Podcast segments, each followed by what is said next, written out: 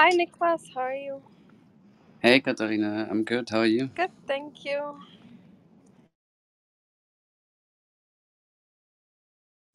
Uh, we'll start in like four or five minutes, so we still have a, a few minutes. Let me put the link up for your paper in the meantime.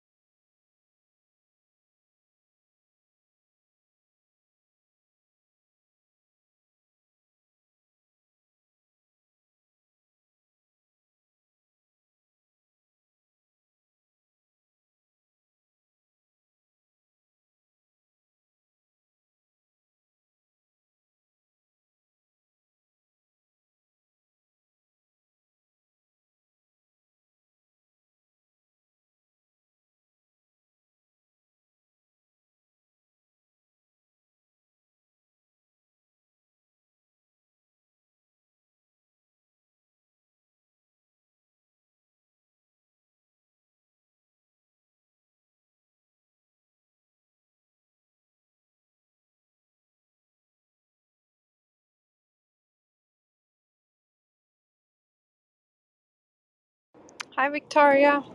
Hey, Patrick. We'll start in around three, four minutes, so welcome. This will be an interesting talk. Hi, Cami. How are you today? Welcome. If you guys want to come up to the stage, feel free to come up to ask questions later on. Thank you.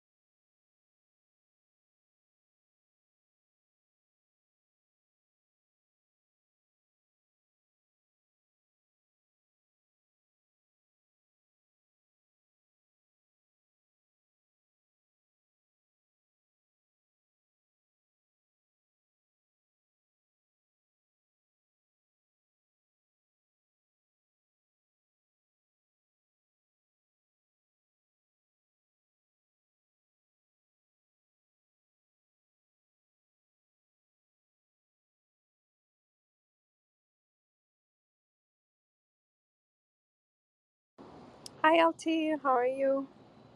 Uh, if you guys uh, think this is interesting, feel free to share the room, and uh, we'll start in like one or two minutes. Thank you.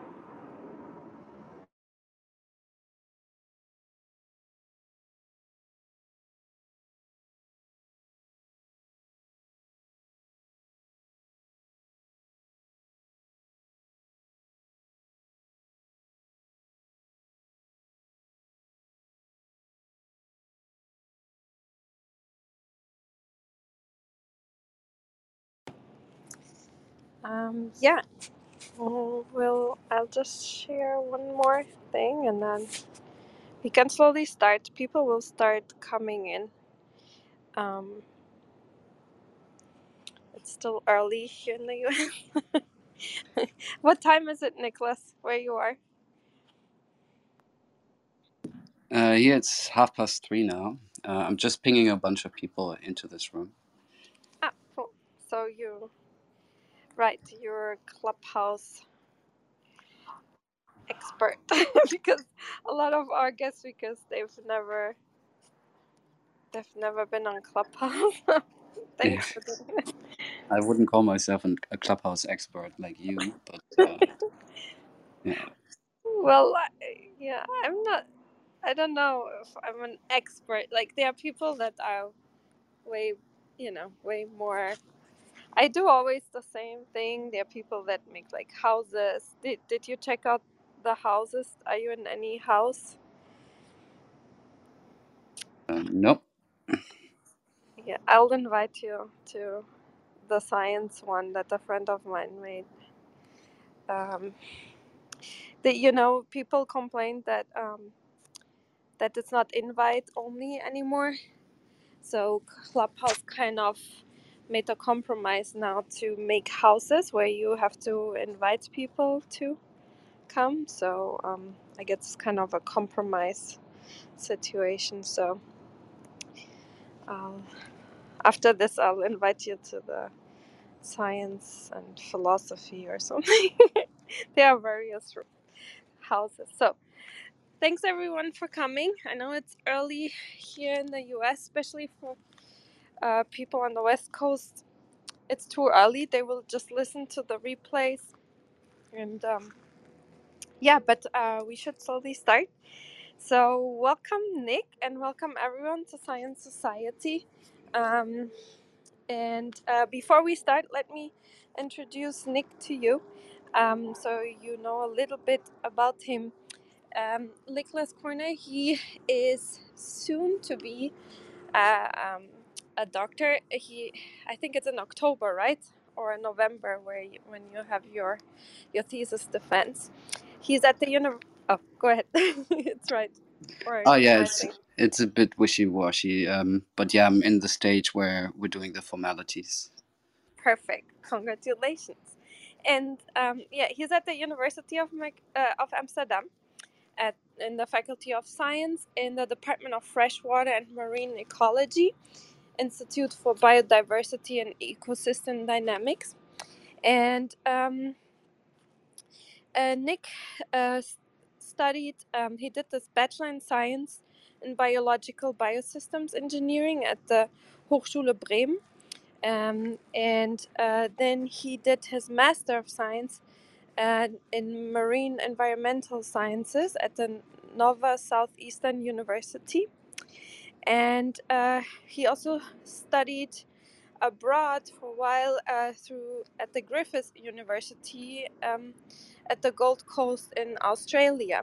And then he um, did some undergrad research and he was teaching assistant and worked on different um, mentoring programs um, and uh, yeah and recently he published this really interesting paper and cell which is a really great journal so congratulations for that and um, we usually ask like a couple of questions before we go into the research so, how did you figure out that you want to go into science? Uh, was that something you always wanted to do, or was it like some book or a teacher or something that happened? So, you chose science as your life or career? Well, it's a tricky question because I'm not there yet. I haven't chosen science um, entirely yet. For some reason, I've um, I've kept being pushed into that direction, uh, often by mentors um, or teachers um, who just kind of said, uh, "I have a flair for it." Um, and I enjoyed it so far, but yeah, uh, my way in science is constantly one um, where I'm yeah I'm constantly questioning whether this is actually the right path for me or whether I should do something else. But um, so far so good, um, and yeah, I'm enjoying it for now. So that's why I'm doing it. Um, and what the future brings, I don't know yet.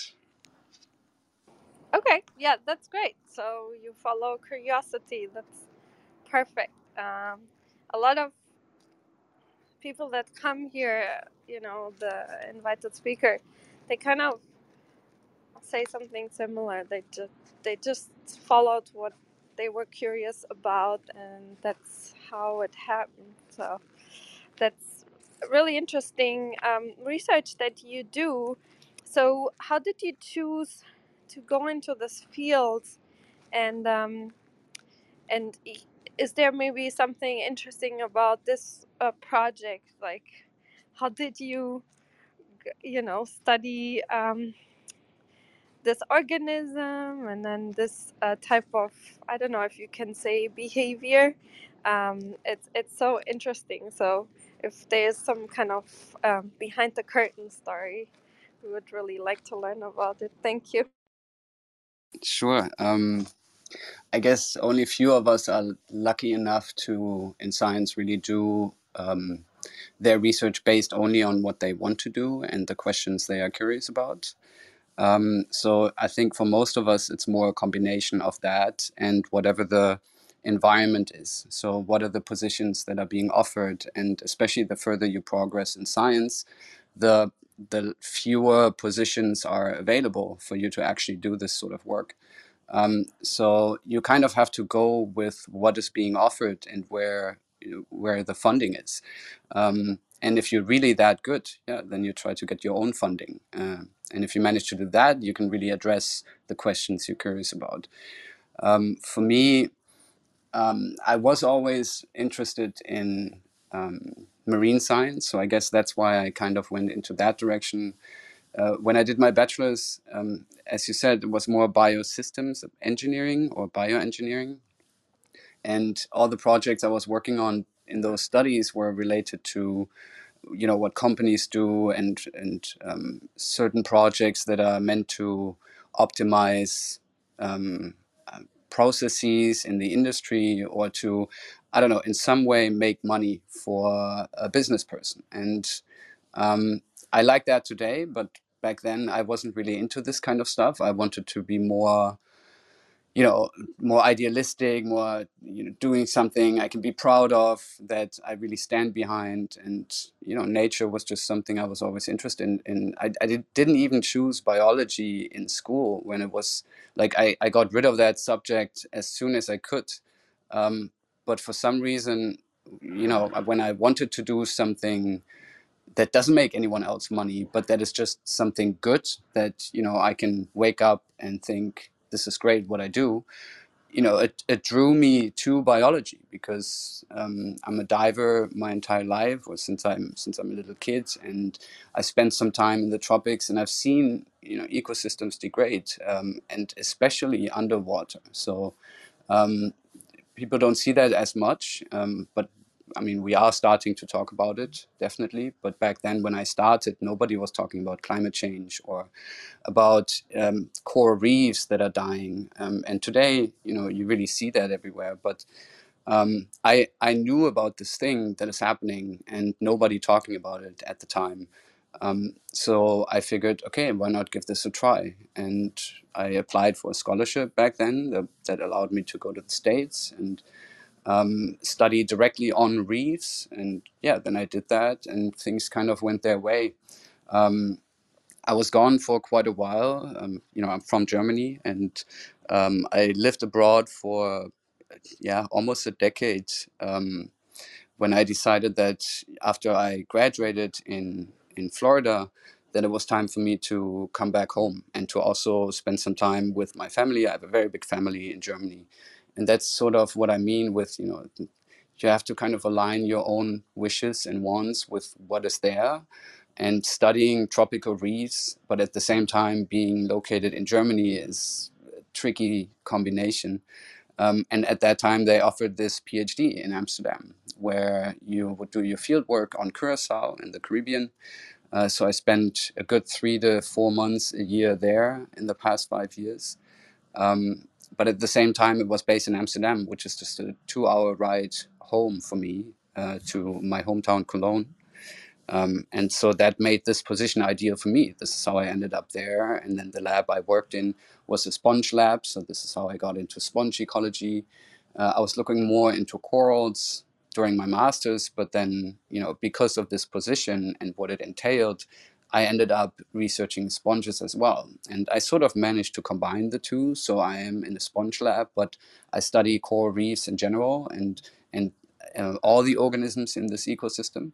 Um, but yeah, this particular study um, I did with my boss and um, my student at the time, um, where we really looked into sponges in detail. And that's where this great study came out that we're discussing today.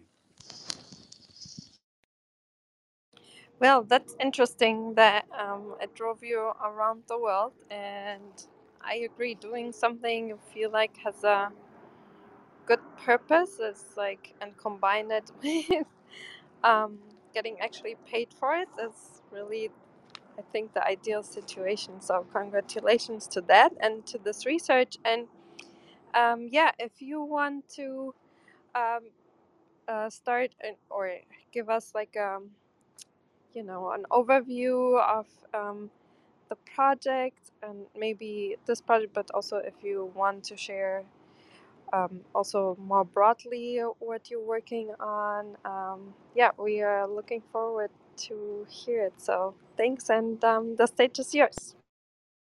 Sure.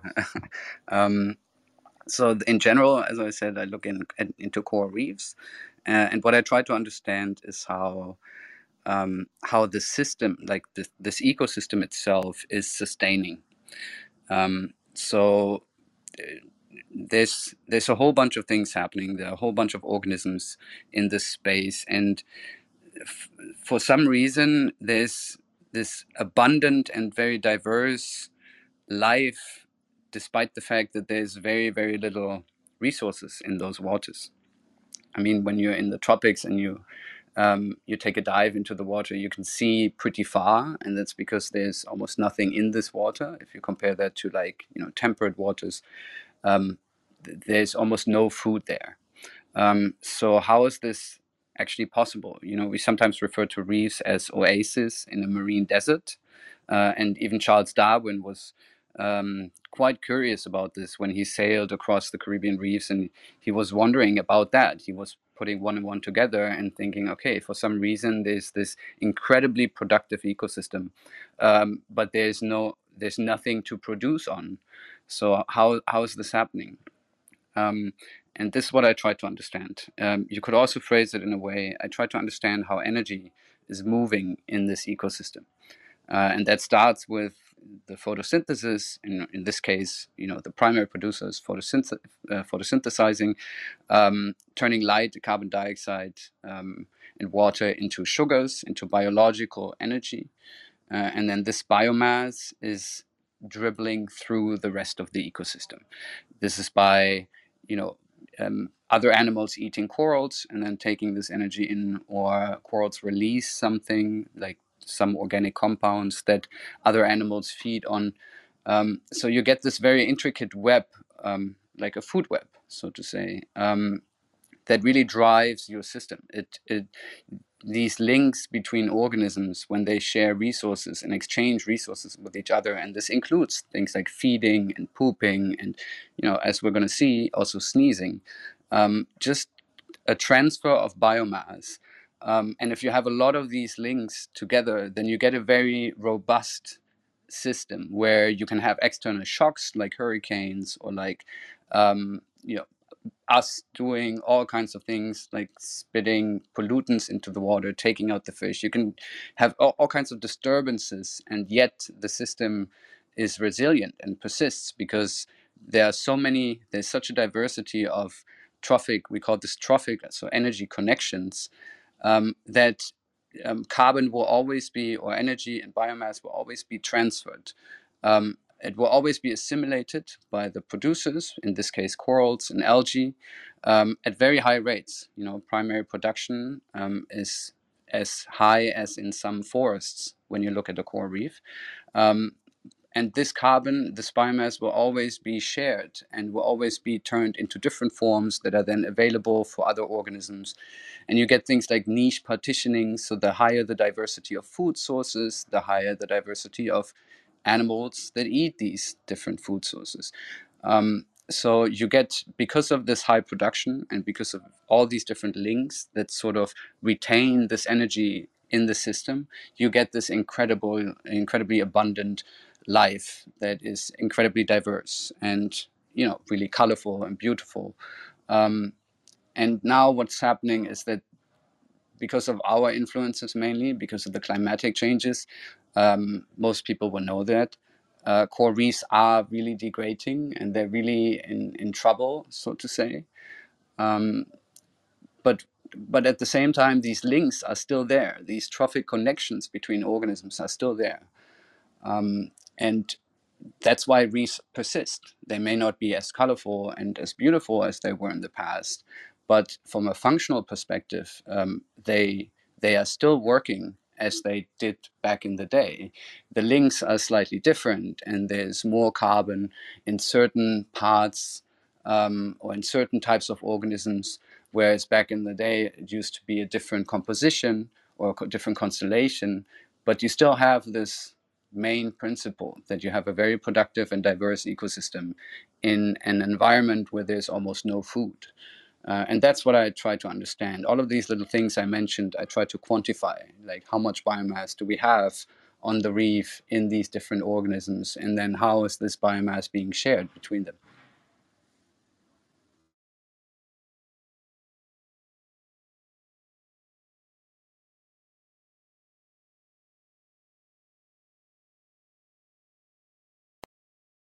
Um, is it just me or Nicholas? Are you muted? Or can Leon? Can you? Yeah, yeah. Um, I muted myself. I, I tend to just you know uh, expand a lot, and I guess you have a bunch of questions. Maybe people also want to ask something. I wonder so if the I, mute I, system isn't working as well. Oh, Leon, go go ahead. No, I was just wondering maybe the muting system isn't working as well because I it said I was on mute, but if you heard something, maybe I wasn't really. Clubhouse definitely has its bugs.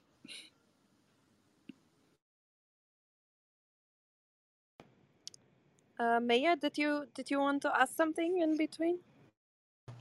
Well, I just got here not too long ago, so I'm going to take a look at the uh, document, or maybe you could brief me. It looks like I missed a lot, and I didn't know this was happening. So, is there a way maybe you can? Do you have like a 30 second uh, version of the highlights you can update Nicholas on? Absolutely. Um, yeah, I I guess the the what I was just saying was more my general field of science and what what I study, what I try to do. Um, I haven't talked about this paper specifically, Maya, so you haven't actually missed anything. And sure, I can give a quick overview of the highlights.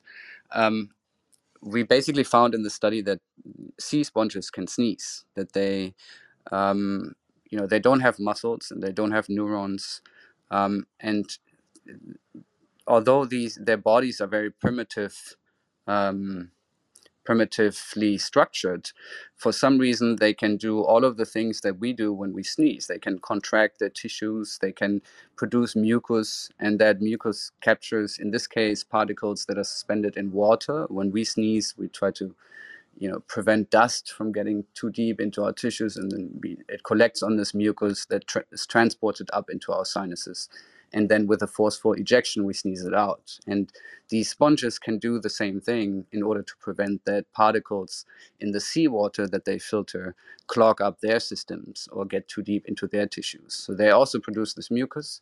It captures these particles and then they transport it out and contract their entire bodies. And then the mucus uh, and the particles in them just get expelled. Um, it happens in slow motion, so it's like takes 20 to 50 minutes for a sponge sneeze to occur, at least for the species that we studied. Um, and yeah, it seems to be a very interesting discovery to most people. I think the fact that people can relate to it um, and that we made these time lapse videos, which we can also show you, um, where people can easily see what is happening was the reason why the study became so big um, and why I'm now discussing this also in clubhouse rooms and um, yeah, it became a pretty big story, but in the end, it just shows that sponges can sneeze. Well, well, wait, that triggers something for me though. Let me ask you a question. If that sponge could sneeze, I see that as a potential water pump, right?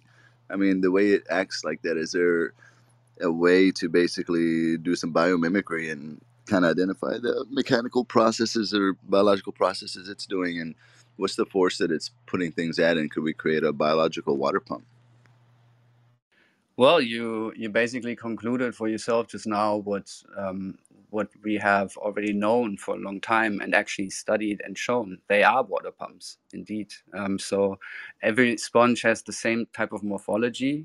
uh, internally. So they can, from, on the outside, they can look very different, but on the inside, they all look very similar. They have a system of canals. Um, and the, these canals are just embedded in tissue, in sort of homogeneous tissue.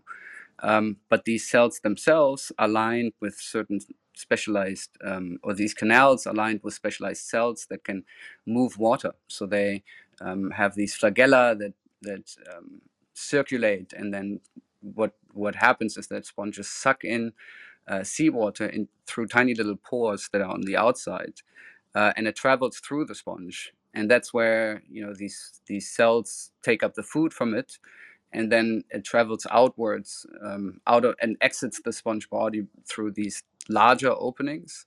Um, and you know the the biomimicry aspect is is an interesting one. Um, I Because uh, because could we could, real quick could we biomimic that? Take that, we mess around with this genetics, make it a lot bigger, and then now we got a water pump that we could pump a turbine through and have some power. whoa okay so one okay so one thing would be to uh, genetically engineered, right and that would actually be biotechnology and we would now try to make organisms um, that do certain things and the other thing would just be to mimic the the um, water pump aspect uh, which one are you talking about now Either I mean either or sounds fun to talk about.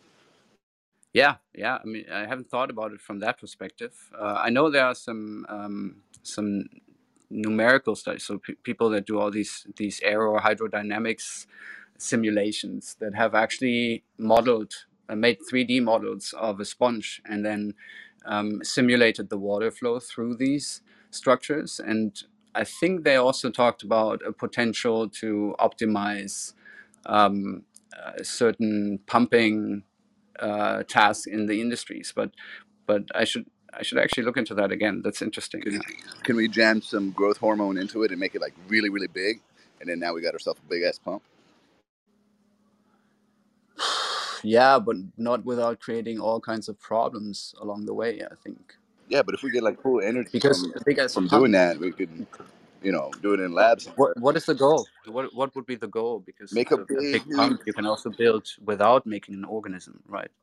Well, if you make a big, huge one, right, and it's self-sustainable inside of the water, right, and it punches out a lot of water, like a really, you know, see how massive we could get it, like size, Ah, I see. And then now you got a water, a, a, basically a, a never-ending water pump, dude, in the ocean. And it's not just a water pump, it's a water cleaner in a way because the water that comes out of them is depleted from all of the stuff in it uh, because the sponges eat it. So, yeah, you, you could make gigantic farms of sponges and, and clean waters, but I think this is actually happening everywhere in the world. I mean, these sponges really live everywhere. Um, to put some growth hormones in them and scale this up is definitely an interesting idea. I haven't thought about Yeah, why not? Just boat, pump them up, make them bigger, farm them out. There you go. You got turbines running in there, and you got maybe some uh, figure out how to get clean water in the process too. Yeah, well, what's what's interesting is my boss actually tried to start a company once, um, where he was trying to culture sponges to do certain things. Like one thing is, you know, um, cleaning water would be actually a use case, but I think he was more focused on the metabolites that they produce uh, for clinical research. Um, and they struggled with actually culturing these sponges. So they are super successful and abundant everywhere in the world where you have water, um, and they can deal with all kinds of stress. But when you actually take them and you put them into an artificial system, uh, they are inc- incredibly delicate. Uh, it seems to be a paradox, but yeah, they they the, the company had to close down because they couldn't properly culture them. Uh, and my boss is pretty smart, so I'm not sure if it's that easy. but yeah, interesting idea. Do any hey do any of these sea creatures or sea sponges like convert uh, seawater into normal water? Hey, Could any of them do that, or could we like put a mix of them? Or if you're Nah, they act as filters, is there any way we can yeah, taking the salt out, you mean? Yeah, desalinate. Use some bio. Find find a creature that can desalinate, or you know, and if need be, genetically modify it to desalin, desalinate. And that way, it's already living in the ocean, and then somehow we could filter out salt through it. That'd be pretty cool. Yeah, like that would start by looking into whether people actually found genes that are associated with this function. Uh, I'm not sure if that exists because you have organisms that are either adapted to living in salt water or fresh water or a mix of it. Um, to actually, and, and salt is usually something organisms want to get rid of rather than uh, extract. So, phew, also an interesting idea, but not sure if it's possible if you actually have those genes in nature. Yeah, I could pop. I like I like the ideation portion of it, if, but I'll, I'll pass the mic because I could we could do that a lot. But um, I don't know. I don't want to take up the whole stage.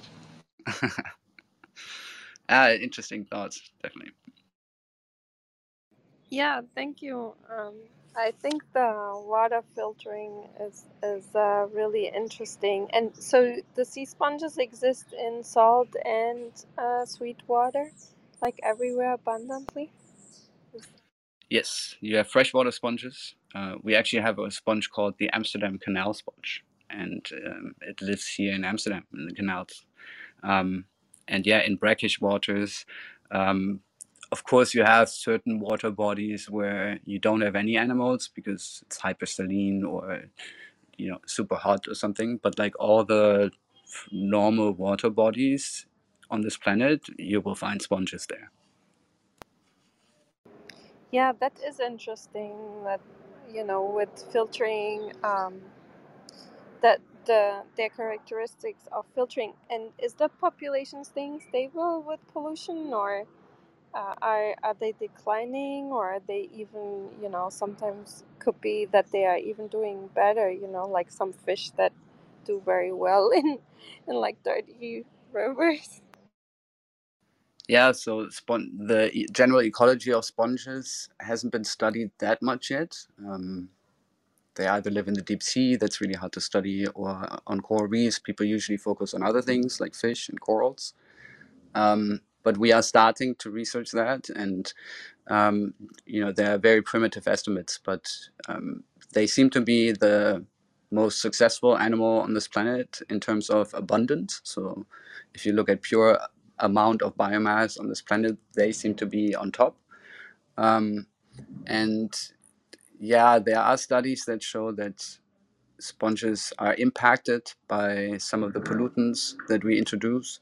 Um, and there are other studies that show that uh, certain sponges actually benefit from it uh, and start outcompeting other species. So um, that seems to be an unclear aspect uh, at this point, and it seems to also vary a lot between species. What if what if they could be And used do to like? live in symbiosis? Like, do they do all this filtering and everything by themselves, or are there bacteria and uh, maybe fungi or something? You know, are they working together, or can they work independently? Basically. Yeah, um, sorry, Mara, keep that question. Um, uh, yeah, that's an interesting one, Katarina. The sponges are like all animals, uh, holobionts, what we say. So they have, um, like us, a whole bunch of microbes in them. Um, but they actually co- also cooperate with these microbes um, in a symbiotic way. So um, we know that certain bacteria help them with the processing of certain kinds of food um, that are not available to many other animals. So, if you um, dissolve a sugar cube um, in a glass of water, then you have basically dissolved carbon, dissolved energy um, in that glass of water. If you now put an animal in there, it's not going to be able to to sort of drink this energy, this this dissolved sugar from the water because it's dissolved. It's not not concentrated into particles that the animal can filter out. And sponges can do that. They can filter out these dissolved particles, which is why they have this access to this incredibly large resource. Because if you look at this water in the tropics, especially, most of the carbon that is uh, floating around in there is dissolved. Um, also, one of the reasons why you can see through it. Um, so they they take up this food, and we thought initially that it's because of the microbes they cooperate with, um, and we can see how there is translocation of these resources happening between the microbial cells and the sponge cells in the sponge body. Um, but it seems to be, and this was a surprising result by one of my colleagues just recently, that um, they uh, the sponge cells are actually the cells that take up the dissolved organic carbon. So it's it's the animal itself that has somehow evolved this mechanism of drinking dissolved sugar from the water in which it lives, um, and not the microbial cells. They actually benefit because they receive some of those resources.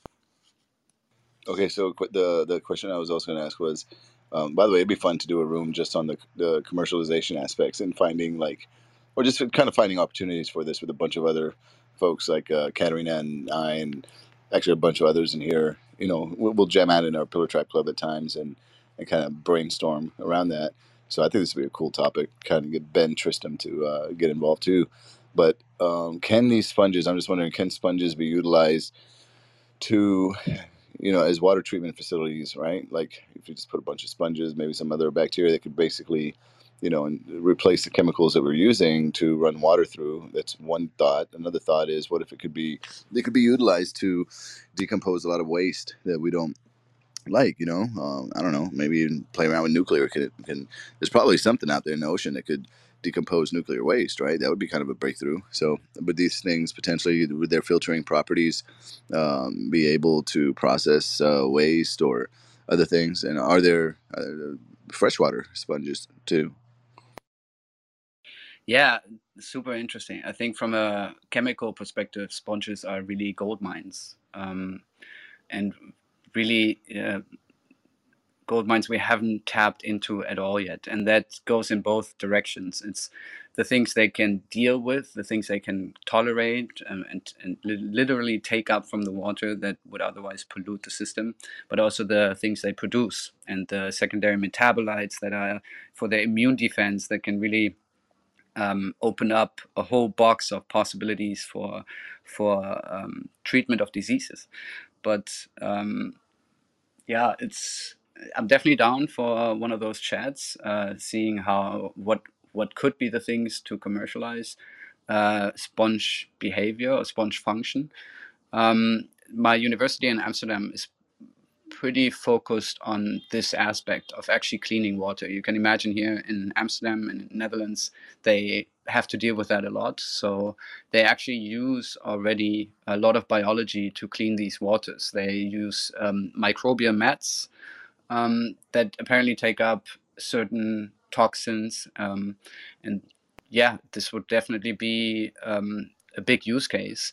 We also see that a lot of the we're, we're, introducing a lot of the chemicals into our waters that we don't even quantify yet, and where, we're not even sure what the toxicity is.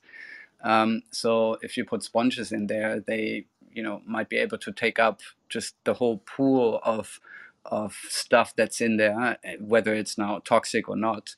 Um, so it might be sort of an opportunistic way uh, if you have very polluted waters to deal with that. Yeah. Yeah, you know who'd be cool? Um, I don't know. Hey, Katerina, if you want to mod me, hey, Kurt, Kurt and Todd, you guys should come up here and jump into this conversation. You know, because I'm sure like Todd, Todd's got Todd's another scientist too. And if, yeah, here let me invite you guys up. We should clarify yeah, whether it is a conversation. Um, to just make sure you know that he wasn't planning on uh, talking about something and then answering questions after. Um, is that is that? Oh, I didn't come. I didn't come in with a plan at all. Um, so I'm open. You know, I because I had a question, but I, I, just didn't know we were on to that phase yet. Yeah, if people have questions regarding the study, um, absolutely happy to talk about that too. It's not really about the study so much, though. It's it's more about the general topic. Like you said, that they are um, fragile, and uh, I, I live on a reef, and uh, so you you actually can't recognize if you look at the window that it's the same place because it um, the tide changes are four meters here per er, like between high tide and low tide. So in feet, I don't know what that is. Um, more than twelve feet though, and uh, and and so sometimes there's just ferocious waves crashing on the reef, and then other times um, all the water is dried up and uh, it's very hot, and so so I'm just wondering, the, any creature that lives on a reef has to go through so many change. I mean, especially here at higher altitudes where the tide change swing, swings are are greater, um, has to be so r- resistant to change, and uh, and yet you said they're fragile and, and hard to grow. So I'm just trying to wrap my mind around that. Yeah, me too. So that's a paradox I also struggle with. Um, and I have, or people have different ideas about that. Uh, I think the main thing is to not think about resistance or resilience as a universal, universal um, way of dealing with all of the stuff that comes at you. It's more of a, um, it's more of a trade-off to adapt to things. Um, so you can increase dramatically over time with evolution your resistance to a certain kind of disturbance, um, particularly if it's a disturbance like the one you described, where you have very intense changes but at very predictive periodic cycles. Um, and I assume also that the amplitudes of change don't really vary. Um, or that at least there is a specific threshold change that uh, you know it can dry up this much but if the water let's say stayed out for days then all the organisms would die of course. But but they can just tolerate the time that the water is gone and the heat that uh, that that um, they experience at that time. Um, but the, it, the trade-off is that they can then maybe not adapt to other things. Um, if you then introduce a disturbance that this animal uh, or plant is not used to, um, suddenly the resilience almost drops to zero. That's, you know, that would be, I think, the most logical explanation. Um, because you always have very tight adaptations, sometimes to really extreme disturbances, but but you don't really see like when you have an organism that is um, able to tolerate all kinds of disturbances, then the intensities of these disturbances that the organism tolerates are usually not as high as you, if you have an organism that really specializes on dealing with a particular disturbance. If that makes sense. Yeah, that makes a lot of sense. Thank you.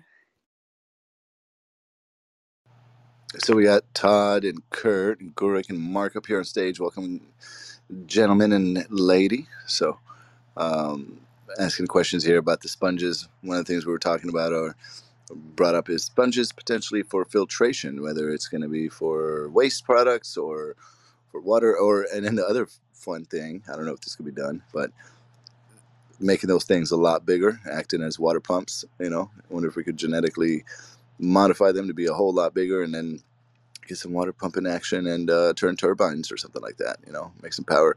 And Kurt, I know you're inside the uh, mines a lot. I don't know if there's, you know, if we're talking about sponges, but I'm just curious what happens. In, are there, you know, lakes and pools and things like that in the water and or down below? And I don't know, are sponges used to filter air down there too, potentially, or water? I don't know. You know, and, and another question I'd probably have is, you know, everybody's kind of looking for CO2 removal solutions. Are sponges been studied at all about removing CO2 um, from water or not? I don't know if that's an option, but that's kind of. But if you guys want to ask questions uh, to Nicholas here about sponges, on you guys, go ahead.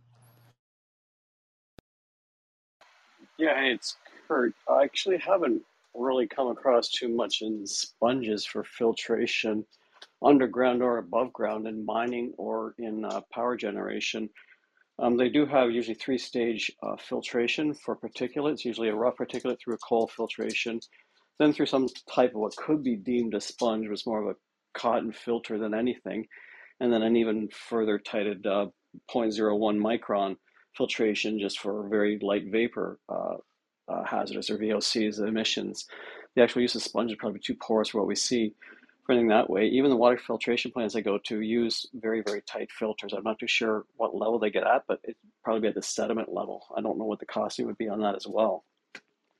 For the actual mines or the heavy duty industrials, usually goes through a separator first. So the big industries will have a separator underneath the large facilities. So I always wonder what would be used in a separator before it goes into the large vat of separation that gets basically pumped out by the large um, oil separating and recycling companies.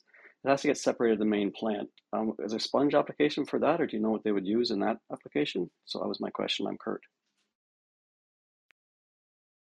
Hey, whoa. Um, I have to admit, I wouldn't know if um, I I know a colleague that works on sponges and oil, um, but more on the impacts So it seems to be having impacts, uh, just like on any other organism. Um, but if you're asking if they could be used to take it out, right, or to to separate oil.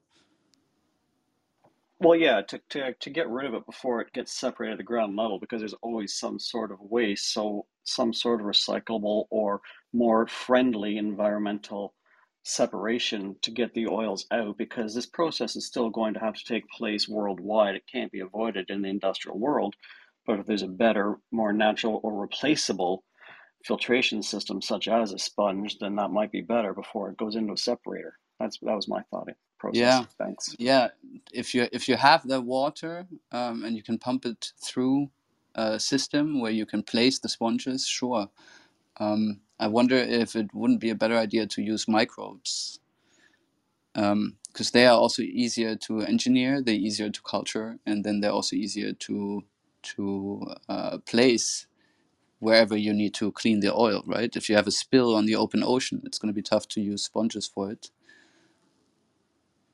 But yeah, I, I also interesting thought. I just wouldn't know if they are actually able to take out oils and then tolerate that. Um, I would be surprised actually if they could.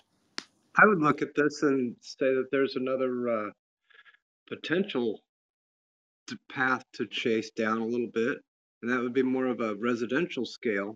A lot of people are putting in, you know, a swimming pool, but instead of putting all the filtration, all the pumps, and all the chemicals and everything else that goes along with that, they're actually installing a natural pool or a natural pond behind it. And then they have very little pumping, so the the pool water goes through this pond, and there's all sorts of plants and algae and uh, microbes, and it's just a whole living environment eco- ecosystem in there. And when it comes out of the the pond, then it comes back into the pool as clean water. And I, I think that would potential. I don't know enough about sponges or how they, you know, how they propagate and what tolerance they have to various contaminants and stuff before they, you know, die. But I would say that's probably a more applicable um, scale to use a sponge, you know, where it could tolerate just a little bit of this contaminant or that contaminant and make quite a big difference because essentially you'd be taking that one house off of the clean water system in some fashion, you know. Yeah, I would absolutely agree with that um, on that scale, and I can almost say with certainty that um, they will definitely clean the water to some extent. So taking out microbes and uh, also certain compounds. But the other thing is that they also produce things um, and they also poop things into the water. So we would have to study the species um, or which or stud, try to find the species that do exactly what we want them to do um, and don't produce anything else that you then have to deal with afterwards again or maybe it's an ecosystem, right, of stuff. You know, I'm, curious. I don't know if you know or if anybody else knows. I'm, you know, the more I hear about it, it's like this scientific thing can do this, this scientific thing can do that as far as functionality. Is there like a database anywhere that shows like biomimicry and like because I see all these studies all over the place, right? I'm just wondering, is there a database where all this stuff is combined in one spot, and then it kind of discusses the uh, maybe beneficial functions or applications that something does, um, that we can kind of see all in one place and start to pick. Oh well, if you took this here and took that there and took that there and created an ecosystem out of it, then it, you could do a lot of stuff. It seems like what I'm seeing happening is we're entering a, an age of integration, right? Like digital, like we got digital integration, but even with with science, right? With there's so many breakthroughs around the world, you know, that having everybody connected and and having kind of databases uh, where everybody's contributing into to identify functions and then uh, collaborate together uh, in ecosystems to do filtration. Maybe it's a sponge and some other microbe and some other thing. And uh, you know, like Todd just described, a, a process of a few few items. But does, does such database exist at all? Um, I I don't know any, but it would be really nice if we had one. Um, especially I mean, you're talking about the, um, having like um, a database for the different functions of different organisms um, to potentially put them together into a system. Yeah. Yeah, yeah. Because if you have the functions, then you could kind of like other people could get get in on it and kind of say, hey, well, this this does this, that does that. What if we mix them up? Then we could produce this, right? And then, Yeah. Yeah. or, or you know, or just something as basic as like, hey, here's the scientific thing, but here's the practical, here's some applications that, that have come out of it, you know. And then if you just have a, you know, it's like applications. You you know, put a little uh, check mark, do do some search, and it shows you all the different applications that something does. Filtration, sponges, some other things, some other thing. Oh well, let's mix them all up over here and create a multi-stage process. Use the sponges first for the big stuff, and then you're talking about micro stuff, then micro stuff, and then you know what's the input output of these different systems. You know, um, Yeah, and be nice to also kind of have it. different types of microbes, um, to all kinds of organisms, and what they do from from that perspective. Yeah, in terms of how can it be used to um, in in an industrial process um, or industrial ecolo- ecological, we should say. Um, I think there are these sporadic, small beginnings of integrations. So I see um, there are databases where people put all kinds of traits of corals. You know, these this is how fast they grow. This, these are the things they they feed on. This is what they poop out. Um, and then other databases that do that for fish. Um, and I guess there are a whole lot of these, um, but they're never from that perspective in how, how it can be used. It's more like a pure scientific description. Here are the rates. Here are the amounts. You know, this is the data. But then we would you would still have to put a team together that actually compiles this database and then adds the specific applications. Um, unless you really want to, you know, search into all these different databases and try to define those for yourself, or like try to identify them from those data, which is not always very easy.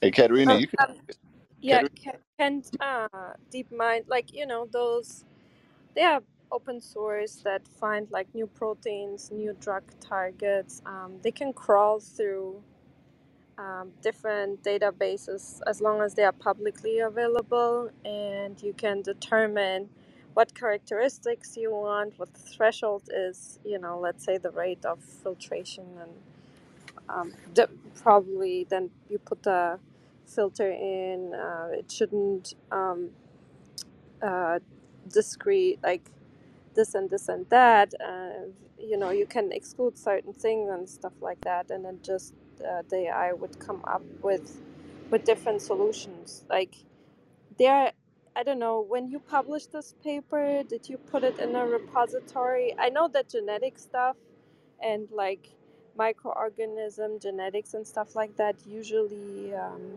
you know federal funds and so on ask you to put your data into repositories that are publicly available. And even for everyone if it's behind like nih it's really not a paywall or anything. You just have to sh- write a short summary why you want access to those databases and they give you access. They just want to kind of know what you're doing with it and then and then you can get access to it. Um, so yeah you can use those uh, open source ai tools to kind of come up with solutions like this Well, I mean, one thing you could do, Katerina, if you want, like, I know you got the website and you got Science Society and these things. Maybe you know how you ask questions. Maybe you could just, you know, have a QA session of what the applications are, the ideas, and then just basically like have that as a tag on piece of just a simple Google sheet. Hey, we had this person come and here's what they got. Here's a link to their papers, and then here's some application uses. So it's not doesn't have to be a full because you know doing API searches and all that sophisticated, but I think just having like just the speakers you, you've had on here in, in the Science Society, we could just you know put something together, and I think it'd be nice to bring them back all, all back on to do a jam session and just see how we could just uh, you, you know get everybody's technologies, you know, talking about them and and uh, see what kind of mixing can come out of that, you know, Uh, I got I been got a a better idea, and that's that you wouldn't just have the applications you would have the offspring ideas. So the ideas that were born as a result of that idea that built on it in some way and then you'd have like a um, a, a, genealogy of of these ideas and uh, you'd be able to analyze that as well. I think that'd be cool Yeah, I, I've I've been wanting to plan this, uh, you know, to have this roundtable kind of discussion to bring people together. Like since I started this, actually, uh, to have people then, you know, bring them together and discuss together and come up with maybe solutions. And I also wanted to create a physical space for it. And also since, you know, I started Science Society. Um, so yeah, I just would, to be honest, just like plain more time to do all of this. I just need more time. It's not even necessarily money, it's just more time or some people helping me. But it's really yeah hard. that's a, that's a point You know. that you All right. everyone crosses at some point in their career is the shift from not enough money to not enough time but i, I just wanted to briefly go back to something else nicholas said and that was um how originally he wanted to take an idealistic path and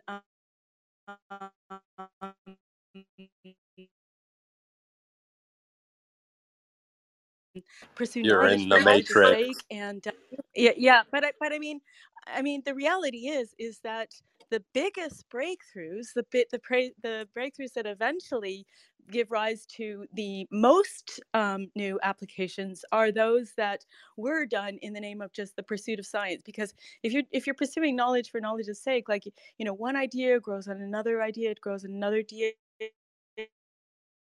you end up with something that is so different from everything that's come before that you don't even know what the applications could possibly be because you're in a new new worldview. You're you've entered a new era, and uh, you know when electricity was invented, they didn't. They what what can we do with this? This is cool, but what can we do with it, right? So um, so yeah, that's why I I think you know it's nice to know you know the applications are are great, but you know and, like what he was saying like every time you come up with a new application every time humans sort of sort of distort nature to um, benefit themselves in some way then there's these new byproducts these new side effects that weren't anticipated and then you have to do something new to keep to deal with the byproducts and side effects. Whereas you know maybe just going back to the the pure goal of of just thinking about human ideas and how did this idea build off of that idea and then give rise to this idea um, that'd be really a, a cool part of this undertaking, I think. Do you remember? Hey, do you remember the micro the, the microtubules you had, Katerina? You remember that one? Yep. Okay, so that doctor, I mean, that, that was microtubules. That was medtech, right? I spotted in there. I was like, wait, dude, you're delivering little packages on this little magnetic track, bro. That's pretty cool. That's needed inside of AR Glove Tech. And I connected him with the CEO of SensoryX, and they, they met and they're talking and they're, they're like working together on stuff, right? So, like, I think, you know, we can have more, um, you know, let, let's maybe have a pathway for the scientists here to come in, and jam out, and talk about their science, and then then we can do another room in the Pillar Tribe where I bring in all the scientists and engineers, you know, the, the, and the entrepreneurs, investors over there, and we just sit there and like figure out how to unlock more potential out of all this tech coming through here, you know? Yeah, Yeah. I don't. I'm kind of split because I want to hold the space for curiosity. Um, and if people want to come up with ideas and collaboration, I know Eric uh, started collaborating with Marco Pettini. He's a very basic physics uh, um, scientist uh, from Italy, pretty well known one. And we had a bunch of collaborations coming uh, from this, but I think it's getting more and more rare to have spaces for pure curiosity and not something you have to make money and to because as soon as you have that in mind it kind of changes the broadness you do things. Also uh, for moderating this I know it from when i started doing photography just for out of doing photography um, I did a lot of different things, like crazy things, not so crazy things, different things. And then I started getting traction on Instagram. I had a bunch of exhibitions and galleries told me what to um, put more out there, uh, what to hang in their galleries. So you start kind of narrowing it down to some sort of what people want from you and expect from you, and Yeah, I mean that's a well broadness down. Known, well established phenomenon. So I'm happy if this happens for people, but I want to keep this space for curiosity's sake coming here and t- discussing these projects and not with having some application in mind. If that happens anyways, like if Maya you come in and start talking about some idea and people think it's cool, that's okay. But I don't want to have this in my back mind because I then I would start sorting things out subconsciously for oh what would be a hot topic to discuss on Clubhouse and what would be hot for people and engineers to pick up on and I don't want to go in that direction Oh, of course.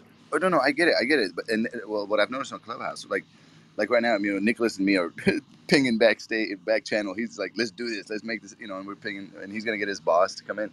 So, but it could be, a, like I said, this you use different spaces for different things. Like the space we're doing the Pillar Tribe, that's what it's about. It's about collaboration and getting stuff. So, you know, it's like, hey, maybe this idea is cool, and if you just said, hey, if you guys want to talk about this idea to further deep dive, then we could do like a different room on it, maybe if if there's interest outside of here. That way, everybody kind of folk stays in their lane, right? And because there's a lot of other guys that come in that Pillar Tribe at times, and I'm like, you got to go talk to Katarina to go do the deep dive on the science part, you know. So it could be like a, a feeding system back and forth. If I can jump in here, um, I think that's a good discussion you ha- to have, but maybe you should have that in in a separate room. Um, and I also would I don't know what if if I understood Katarina correctly now, but like um, as excited as I am about talking about how to commercialize, um, you know, sponges um, or whatever they do, I also have to, um, yeah, be more humble in this sense because it's extremely early in comparison to the other things you guys talked about, like the the other type of research that people have done for decades and then compiled all these data in already certain ways how how they might be applied for for what I study here and um, what sponges take up and release into the water. These things are at a completely different stage. So um, just so for reference, um, we have over 11,000 species of sponges that we described, but that's where it ends. We know about for about 50 species, we have we have properly measured uh, their flow rates um, using you know sound and like good measurements. Um, there's this very simple way of measuring it, but it's quite inaccurate, and then that has been done quite a lot. But this the, this is not reliable data. You would need the proper data, of which we have almost nothing, especially when you look into the actual compounds they take up and release. Um, th- there's even less data on that. So we're we're at the very beginning of looking into these organisms in in that respect and i think we need a few decades maybe a decade if we're quick um, and it does pick up um, of time to to study these things before we can actually have these kinds of conversations with respect to um, using sponges. Just because we don't we don't know so much yet. And i, I think that's also what um, led to my boss not being able to commercialize this because he he i think he was just way too early uh, if you only have two or three species you can work with that you sort of know what they do that's not the time to talk about the potential they have for certain applications or for whatever applications um, it's it's the time to just really ask the question what do these animals do and then look at that Yeah, thank you for that. And I think it's really interesting for two reasons. Like, one's that, you know, humbles us how much we know. Like, maybe there's a microbiome compound that we don't have in artificial spaces, like some tiny thing, like, could be some tiny algae, fungi, um, or some bacteria that just dies at certain pH levels, or if there's not enough fluctuation i don't know like uh, you know combined with how many hours at what type maybe it's also the type of light that comes in through the um, through the water in that specific place where they live and um, you know you have to kind of maybe filter out some light um, so which is really interesting and important to realize because um, you know there's a lot of talk especially on clubhouse to terraform mars and other places and stuff like that. The same thing can happen to us. Like when we go somewhere we have all these factors that make us survive. And if we want to sustain that for like years and years we forget about one tiny thing that we didn't realize we actually need for our you know growing of plants and and stuff and we'll die and that's it like um, we always forget to like we don't have enough knowledge of all these tiny factors with time specificity and intensity um, to create those ecosystems for ourselves yet which is really interesting and important to realize uh, i think. So yeah thanks for pointing that out nick Yeah, I would agree with that, but uh, I also do think that there is merit in um, leveraging technology to at least attempt that, at least with microbes. Um, if you ask me, in, in, in, terms of this discussion of, you know, how can we use nature um, to make, you know, processes more sustainable, more circulating, um, and self-sustaining, then um, CRISPR is really um, another gold mine here um, because especially when you have simple processes uh, that you want to happen, such as splitting oil or like um, taking out certain compounds or maybe adding certain things to certain mixes from a, from a just purely industrially chemical perspective. Um, we it's just about finding the gene in nature that does that in some organism and then engineering it into your microbes that are easy to culture and that um, you know you can just turn off or that automatically turn off when certain environments kick in that you can also program. This is really the way to um, to do that i think. And that's i think what will open a lot of doors um, to improve these industrial processes and to make our whole economy more sustainable.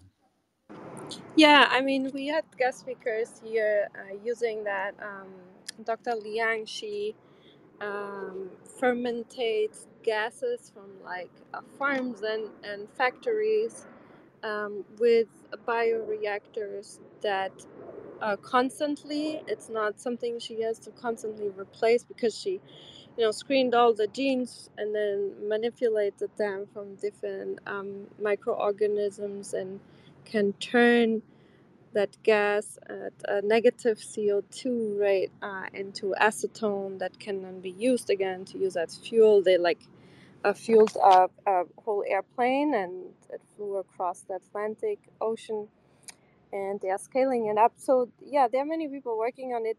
But also, Dr. Levin from Tufts University would tell you you don't need to go down to the CRISPR gene. He makes xenobots like organism robots basically that perform different tasks without manipulating the genes. It's more like what um, what you kind of expose them to, and then genes can be used in different ways. So he doesn't have to change the genome to make them uh, perform different things. Those xenobots it's, it's really interesting uh, research. I would recommend going there. But um, you were talking about the the ecosystem of the coral reefs with the different CO two pockets that are kind of changing uh, with uh, climate change.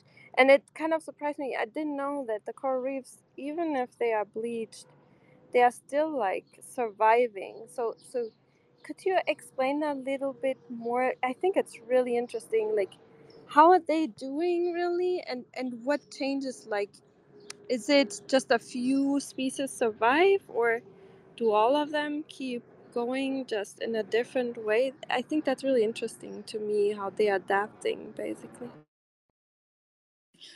Yeah, so the the first distinction one has to make here is um, the between the organic and the inorganic carbon cycle. So the the the whole processes I described before, like um, I mean, photosynthesis is sort of um, in between these two because it takes inorganic carbon, carbon dioxide, and this process t- turns it into organic carbon, sugar. But then my current research is revolving around all of the organic side and what happens to this organic carbon to this biomass. Um, but that's the tissue right? If you look at a coral it it grows by secreting a skeleton. That's the inorganic tissue. And then the coral tissue itself is actually just a very thin layer um, of tissue on top of the skeleton it builds. And it continues to secrete a skeleton um, taking up calcium and then carbonate ions and turning that into calcium carbonate. Um, and then the, so the skeleton grows below bigger and bigger and the the thin layer of tissue remains on top and also grows but just laterally um, and this so the organic th- cycle is one thing and, and from that perspective coral reefs are actually sources of um, carbon dioxide um, because of the met- metabolism, because you have a lot of animals there, and corals are also animals that respire, they produce carbon dioxide. Uh, it's only the algae that live in them that then use carbon dioxide and turn it into oxygen. So um, that's the that's the one side, and, and reefs are sources of, of carbon dioxide. The the other side is um, this inorganic process where it secretes a skeleton, and this is what forms the reef. And then over time, um, with a lot of compression, it turns into uh, eventually limestone. Um, and um, yes, you mentioned bleaching. That's when the algae that live in the corals disappear because it gets too warm, or also when there are too many nutrients, something that kicks off this photosynthesis process and really makes it go into overdrive so that the algae produce way too many oxygen radicals and these would destroy the tissue of the coral. And in order to prevent that the corals expel these algae and then all you see is the transparent thin layer of tissue. Well you don't really see it because it's transparent. All corals are transparent. And what you see is the skeleton below the white skeleton below. Um, so if you see a white coral, shiny, shiny white, that coral is likely alive but it has expelled its major source of food, which is the algae that photosynthesize and then translocate these sugars to the coral host. Um, so they are effectively starving. Um, when you see coral reefs bleaching, all the, those corals are starving and they are trying to deal with the stressor, which is most often temperature um, and more and more frequently. And at some point, and this is also what I we had this before um, with the adaptation, right? Um, I think it was Diana that asked that question, um, where I said that it's if, if organisms adapt, it's usually quite specific, and there is a threshold. So corals can tolerate extreme heat, despite the fact that their major food source is gone because it goes into overdrive. Um, but only for a certain time. And then when it stays too hot for too long, um, they effect- effectively die and starve to death. And then you get these overgrowth by algae, and they start looking greenish brownish. That's when you just have you know macroalgae growing on the dead skeleton. Uh, so that's the process of bleaching. Okay, so I figured it out. Okay, here's how we market the problem. Okay, you get it people don't know that that coral reefs that the coral are basically animals. They think that they're plants. They're not. They're animals. They're, they're, right? So we need we need to make like a video of like puppies and doggies that are sick right? Because of the temperature fluctuations. And then replace the coral with puppies and doggies down there and be like this was really going down. These are animals just like your puppies and doggies right? And then what happens is when the temperature and all the co2 and all this other junk is thrown in the water right it, increases the temperature and then they start to get really hot and sick and then their food goes away because it's so hot and then they get basically die. And then people will understand what's going on in the coral uh, the coral reefs a little bit better. Yeah but that would be nice but corals still have no face uh, and humans tend to just associate with and, and feel for those animals that have cute faces. Yeah, yeah, that's what. Oh, that is no problem in this era. We just paint them some little animated. Exactly. faces. That's what you just you just put little kitten faces, dude. You just put a bunch of cat faces and puppy faces on the coral reefs. Man, you're gonna have a lot of people start getting in on the coral reef action. I'm telling you, just put a little yeah, animate their puppy faces It is a on, good idea. Yeah, kitten yeah, faces. definitely a good idea. I think I think it'll work. I think it'll work. But the question is, could we engineer those algae that usually, um, you know, um, are in symbiosis with the coral reefs to uh, not overproduce uh, with rising temperatures? Yeah. We are. That I think, and then you know, seed them out like that. I don't know if that would be okay to do because I don't know what the what we screw up next, but I Wait, uh, wait. Can you do it the other way too? Can you can you can you uh, engineer them to pump out a lot more oxygen, and then you go stick them inside of like, you know, like fish tanks and stuff, and then now you got yourself some like, you know, shooting out oxygen, and then busting out their photosynthesis Oh inside yeah, of the fish are tanks, right? that. Uh, that's bio. Yeah, Yeah. people use Yeah, yeah. Yeah, they have these separate tanks full of macroalgae, and then you just remove some of it every Yeah, now but and if then. genetically, Keeps but, growing, taking up all your but can you can you genetically, mm, you know, get some CRISPR, go in there, and start modifying them, and basically trying to tune them to optim uh, to, to optimize to put out a lot more oxygen?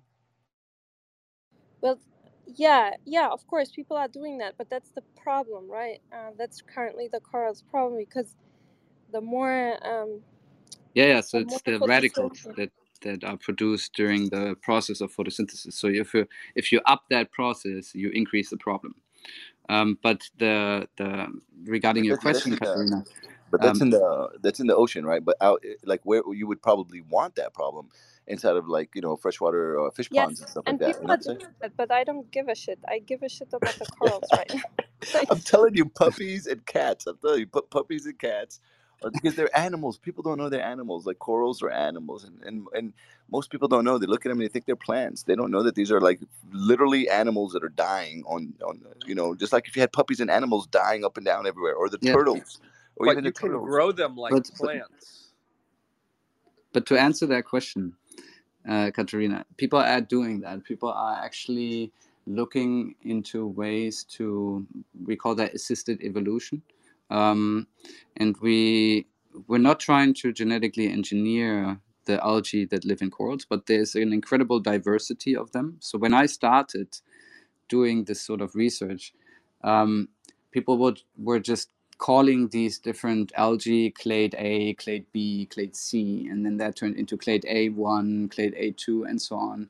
And eventually, we started giving these algae proper scientific names. So now we have they're called Symbiodinium algae, and so we have Symbiodinium thermophilium, which is a, uh, one that is found in the Red Sea, where temperatures during summer can go really, really high, um, and we we can isolate these algae from these corals that can tolerate higher temperatures and for longer, and we can implant these into larvae or into early polyps of corals of other corals that we culture in the lab that then harbor these other types of algae and thereby become more resistant to temperature. And then we can plant these corals in other reefs where uh, in the indo-pacific for example in the caribbean um, where they would then resist these temperatures. And and at the beginning there was this moral discussion because you're playing with nature and you don't know like when you look at these connectivity studies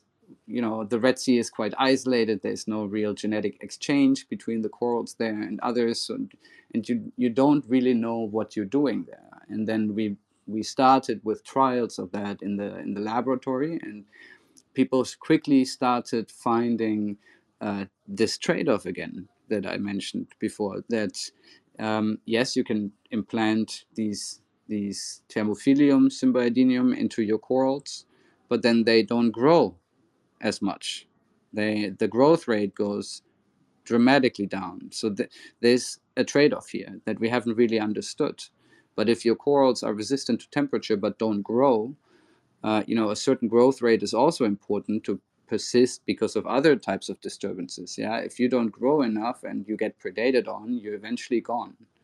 Um, so, yeah, it's it's difficult, but yeah, people are doing that already, and we are we've we've passed the point of discussing moral dilemmas. It's more of a desperate um, mentality now where it's like let's find you know the most resistant uh, clades and let's implant them into fresh corals. You know we're collecting the gametes when they when they you know corals spawn right? They just release their their sperm and their eggs although some species um, where the female sucks in the sperm and then you get internal fertilization. But usually they just release their eggs and sperm into the water and then they fertilize there and the larvae develops eventually settles and forms a, a new polyp and we co- we're collecting these gametes and we're we're doing all of this process of larval settlement and early polyp growth in the laboratory, inoculating them with these uh, more resistant algae, and then trying to scale up the process of planting these out onto the reef. Currently, we have a problem with mortality rates, which are really high uh, once we planted them out. So now um, teams are starting to uh, build in intermediate steps where we have these pools that float on the surface that have thousands of sediment tiles in them uh, and and all these larvae there. And it's sort of an intermediate stage so that they're out of the laboratory but they can grow you know strong and big enough to avoid being predated on or being scraped off by something. Um, and yeah in, it's an incredibly hard and and tedious process as you can imagine. And it's hard to scale that up but yeah we're doing that. Yeah that's interesting because we had a few um, uh, researchers here that um, um, study uh, microbiome not just in humans but in different settings. We had one um, studying forests and um, which one survived after um, a specific harsh fire. Uh, what was the name? Uh, super fire or something. Yeah, that's not the right name. I will remember in a minute. Um, that, and then the the other one is in humans, but he's also doing that in agriculture too, based on all the different microbiomes that get screened. He collaborates with those labs uh, to then design uh, with machine learning, with deep learning, um, what type of like microbiome ecosystem would be ideal for what type of circumstances to design like treatments for cancer patients um, and so on. But he's also now collaborating on agriculture project. So maybe that would actually be a great collaboration um, that but for that we would need enough data and i think it's only starting that we collect all this data also in the ocean and in different environments you know screen for all the microbiome and by that i mean you know bacteria also viral component because usually there are pretty big viruses in the ocean that kind of collaborate with the bacteria and then you have um, the fungi and the algae and all these different ones. So, is there also work going a lot towards that direction now? Because if you guys have a lot of data, maybe it would make sense to collaborate with him. And he's a really nice guy. I just have to remember the name right now in a minute. Yeah, um, I'm, I'm about to schedule another room with Ma where we could definitely talk about that. Um, what kind of data were you asking now for? Like in general, microbiome data from let's say coral reefs and, and the sponges and so on, if you have like all the different genetic corals, corals yes. We have yeah. the microbiome and we have a lot of data. Um, and there are databases for sure, um, but sponges uh, almost none. So our team is actually one of the first that is uh, looking more closer at the at the microbiome of sponges. I know now, Dr. Hero. If you want, I can send you his yeah, sure. his contact. Yeah, he he's he's really good um, in designing. Like he he made like this deep learning trained system to like design then what's ideal for what situation. Are you talking about the one with the AI for the gut guy, uh, gut biome? Yeah, but he's also working on different biological systems, like Yeah, yeah, yeah. it, Yeah. it'd be so cool for this. And please, like they need they they need to do this because like by the way, I'm pissed off at these people, man. Right? Like I love to dive, and they don't know like you know th- these coral reefs. Right? A lot of them are just like those species are just there, that spot, that's it, and then they're gonna kill them, and then they, they go away. Right? They don't come back. You know, there's a lot of that happening. And uh, you know, I mean, I'm a diver. I'm sure you know, Nicholas. You probably dived. I don't know how many. I I imagine you've dived thousands of dives, probably. You know, like I don't. It, it's it's it, how how bad is it out there now? Well, there are days where I cry into my mask, that's for sure. But then there are also days that make me really hopeful because um, not all the reefs are dead, and there are sites that I've studied where you know you have a hurricane and then your entire reef is just gone, and it's incredibly sad. But then ten years later, it recovered. Um, and sure, the slow growing corals need a little bit longer, but you can see that this ecosystem is just regenerating. Um, and it, it, this may not occur as much as the, the opposite, the degradation. Um, but yeah, it's it, it definitely makes you a bit more robust for the sadness of what we produce down there sometimes.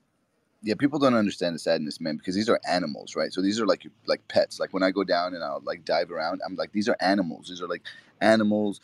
Imagine they're like like your pets, and they're all over the place, and then they start dying, dude. It really sucks, especially when you get to know them. Like I'm sure Nicholas, you know, you, you dive the same sites over and over as you're studying, and then you see them go away. Like you see them die, basically. It's just like an animal, just like a pet died. It, it really sucks, man.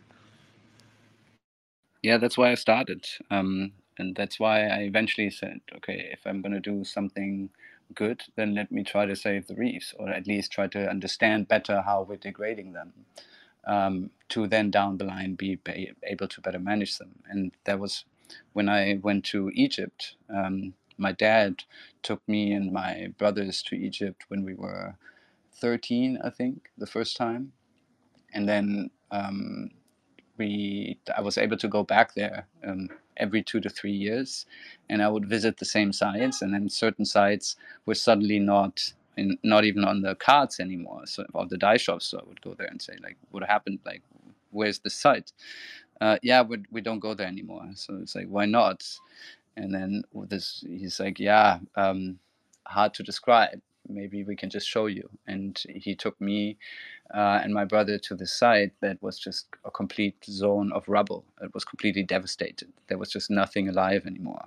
Um, and then seeing that was really a sort of a trigger that uh, I was incredibly sad. I was really devastated for a while, and um, took me some time to get out of it. And then, you know, I just did my thing. I finished school. I um, went to study and then first technology, biotechnology, and then when the decision came to do something else, you know, that experience I think was really uh, um, the yeah the deciding factor. I think why I went the, down this road. This may be kind of a naive question, and maybe it's out of out of the realm of possibility because of scale or something. But is there any kind of uh, artificial assistance you could do to either the whole area or sections of the area that are critical, and like maybe change the temperature just enough if that's the one factor that would make the biggest, you know, move of the needle, or maybe change the acidity or whatever it is that's that's the one factor that would really help these to regrow or to stay alive or something like that. Yeah, unfortunately, it's not that easy. We we sort of figured out what the problem is, and we've really defined it down to the core. Like we know that ocean acidification, like water being too acidic, is going to be a problem down the line, and we know exactly what it's going to do to the growth rate of corals and the development of reefs. Um, but like, and we know that the temperature, these heat waves that become more frequent and longer, um, are the main reason why these reefs are bleaching and the corals are dying. And we know that when we dump too many nutrients into the waters, um, that these ecosystems that are adapted to being very low nutrient environments or in very low nutrient environments, you know, suddenly turn and then they cannot recover anymore from bleaching. We so we have to keep those out. We have to keep the fish in because it grazes off the algae so that there is free substrate for coral larvae to come and attach um, so that recovery can kick in in the first place. We know all these processes but the solutions are just not grabbable. Like they're just not i mean how are you going to reduce the temperature um, in in a part of the ocean right? That's that the energy you would need in order to do that and the structure you would have to build if you even could do that at this scale uh, because it constantly receives ocean water sometimes from the deep sometimes from the surface sometimes from the south sometimes from the north. That's yeah it's the system is too big and too vast for us to really uh, manipulate in a meaningful way unless we go to the source of the problem. That's why for us it's always clear. Okay, we have to keep it. You know, how whole carbon dioxide thing. Um, that's the problem. We have, we have to stop the planet from warming. Uh, we have to stop the oceans from acidifying, and we have to stop, you know, dumping nutrients in them and taking out all the fish. That's basically it. Um, trying to do symptom treatment is trying to, you know, do, uh, you know, uh, culturing or engineering on a planetary scale, and we're just not there technologically. Nicholas, do you think uh, LED lighting um, can help the these uh, corals grow? Because this is what is done, you know, indoor in aquariums. Um, could could this process be done um, in the ocean? Well, light is also a factor that can induce bleaching. So it's usually the combination of light and temperature that makes this photosynthesis go into overdrive. So, you know, first of all, if you add LEDs, they would likely not be as strong as the natural light there. In aquaria indoors, we're just trying to mimic that natural light, right? Um, and even if you were able to meaningfully increase the amount of light, it wouldn't necessarily be good for the corals.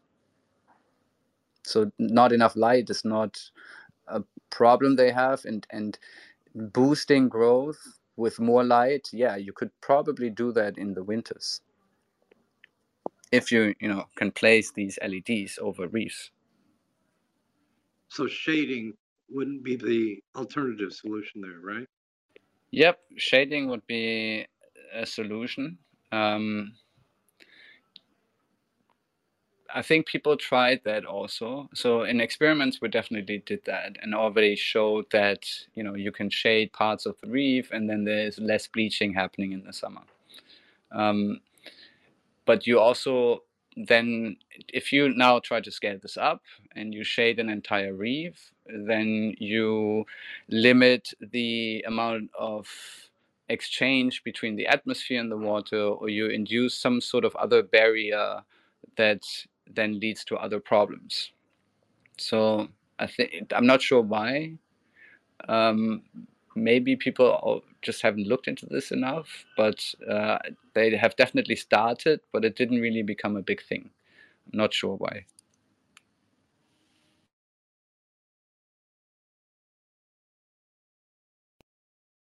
Uh, Den- Dennis, uh, you joined the stage. Do you have a question or something you wanted to comment on?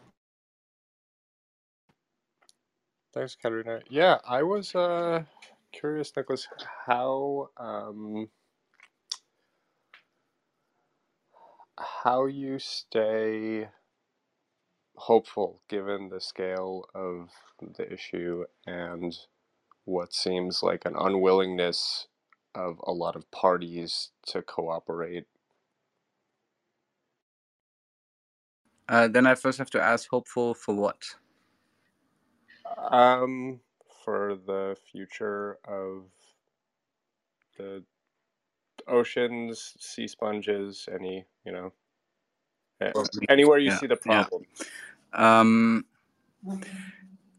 the immediate answer is because I've already made peace with the fact that certain things are going to happen.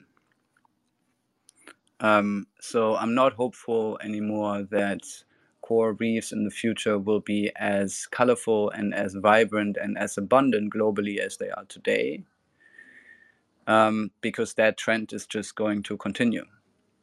Um, I am hopeful, though, that there will always be spots um, where reefs are still surviving and indeed thriving. Those will most likely be spots that are far away from us, like on atolls. Um, and for that, I think I do have to be hopeful that we are going to be able to limit the pollution of the ocean at least on a global scale so that that by the time and you know what you see in certain lakes when they are tipping uh, what you've seen in the Baltic Sea, which is incredibly polluted and carries almost no fish anymore, um, that could happen to the global ocean. And that is actually happening to the global ocean right now. We are on this trend. Um, and if the global ocean tips, then we will have impacts on a completely unprecedented scale, um, unimaginable. And th- this is a possible future that I've had to learn to make my peace with. But we have a lot of time until then, um, at least more than I think most people think or assume. Um, and I am hopeful that we're going to be able by then to to change things and to uh, deviate away from that tipping point. Um, and if we manage, then you will have coral reefs that will be thriving. Um, what I'm also hopeful for is that you will always have corals and we will always have reefs. Um, they may not look as nice, but they will be there. And they, because you even see today that, yes, many corals are disappearing, but um, then A, they're not disappearing entirely. They're often only becoming locally extinct somewhere. I mean, only. Um, and B, the some species are actually um, benefiting also. So you even see corals that uh, grow in abundance in response to these increased frequencies of heating events or uh, increased frequencies of hurricanes. Um, it always pushes, you know, um, it pushes the framework to one side, but you will always have organisms that are better adapted to that one side. I also don't think that reefs will be as diverse as they are today, but they will still be there. That's a great answer. Thank you. Yeah, the extremes. Um, nature has a way of dealing with every sort of scenario. So thank you. I completely agree. Yeah.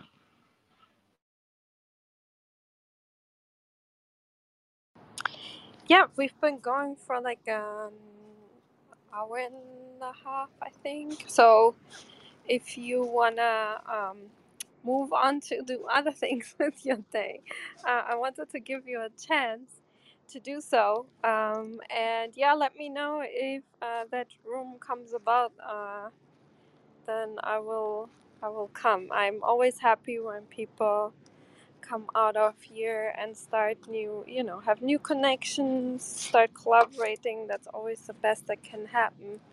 And um, so I hope you enjoyed coming. Thank you so much, Nick, for your time.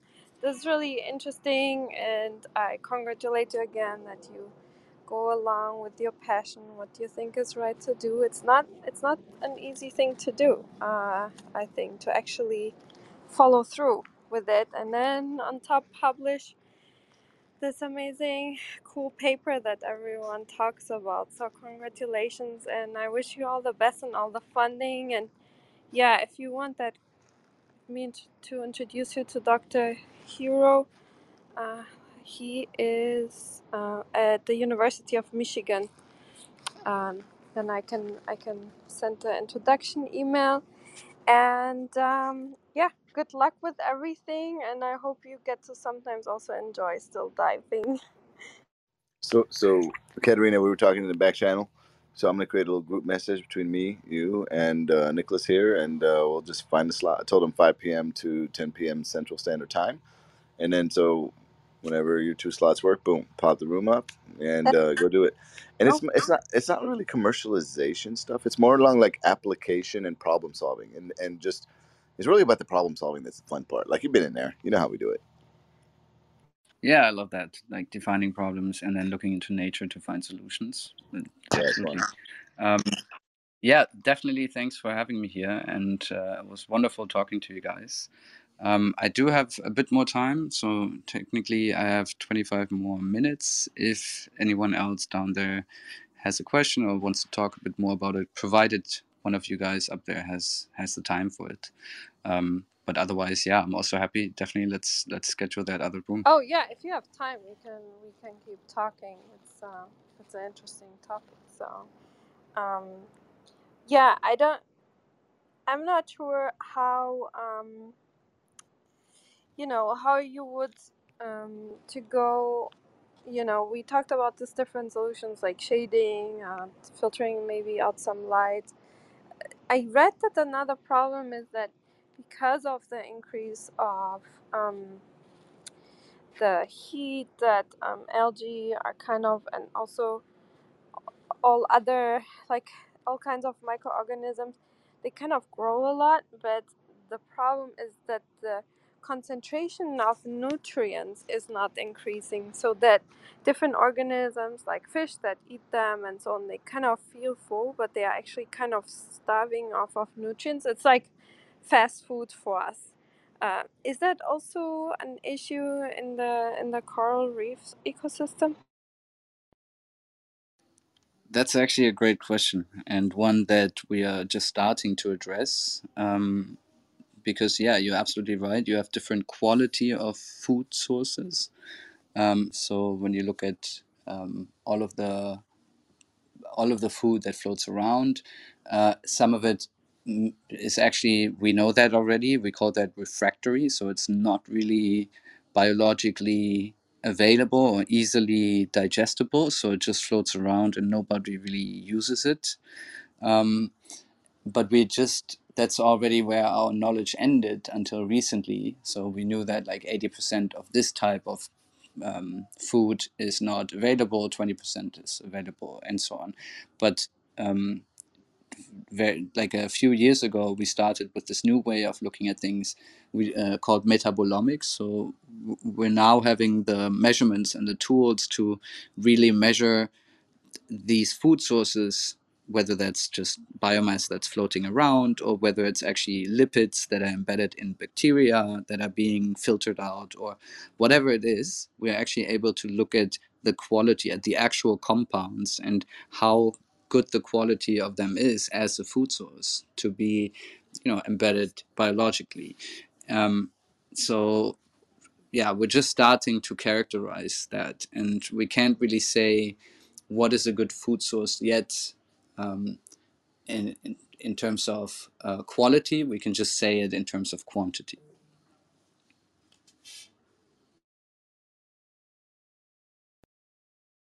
Yeah, that's really interesting, uh, and yeah, really important to design those systems to survive.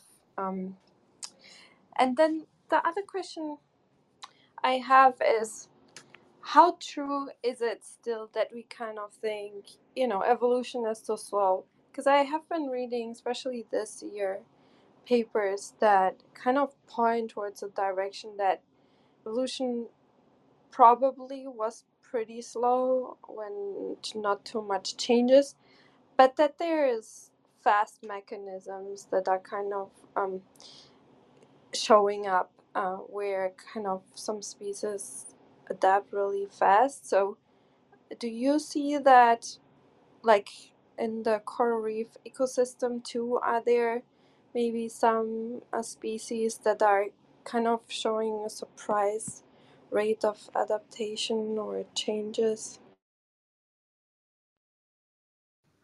Um, it's hard to study that um, because you would have to like to just go through the entire life cycle of a coral um, and then get its gametes, make a polyp out of it, grow that into a coral that's large enough to then be reproductive again, and then catch its gametes. Like every generation would take, you know, even for fast growing corals, um, a couple of years at least.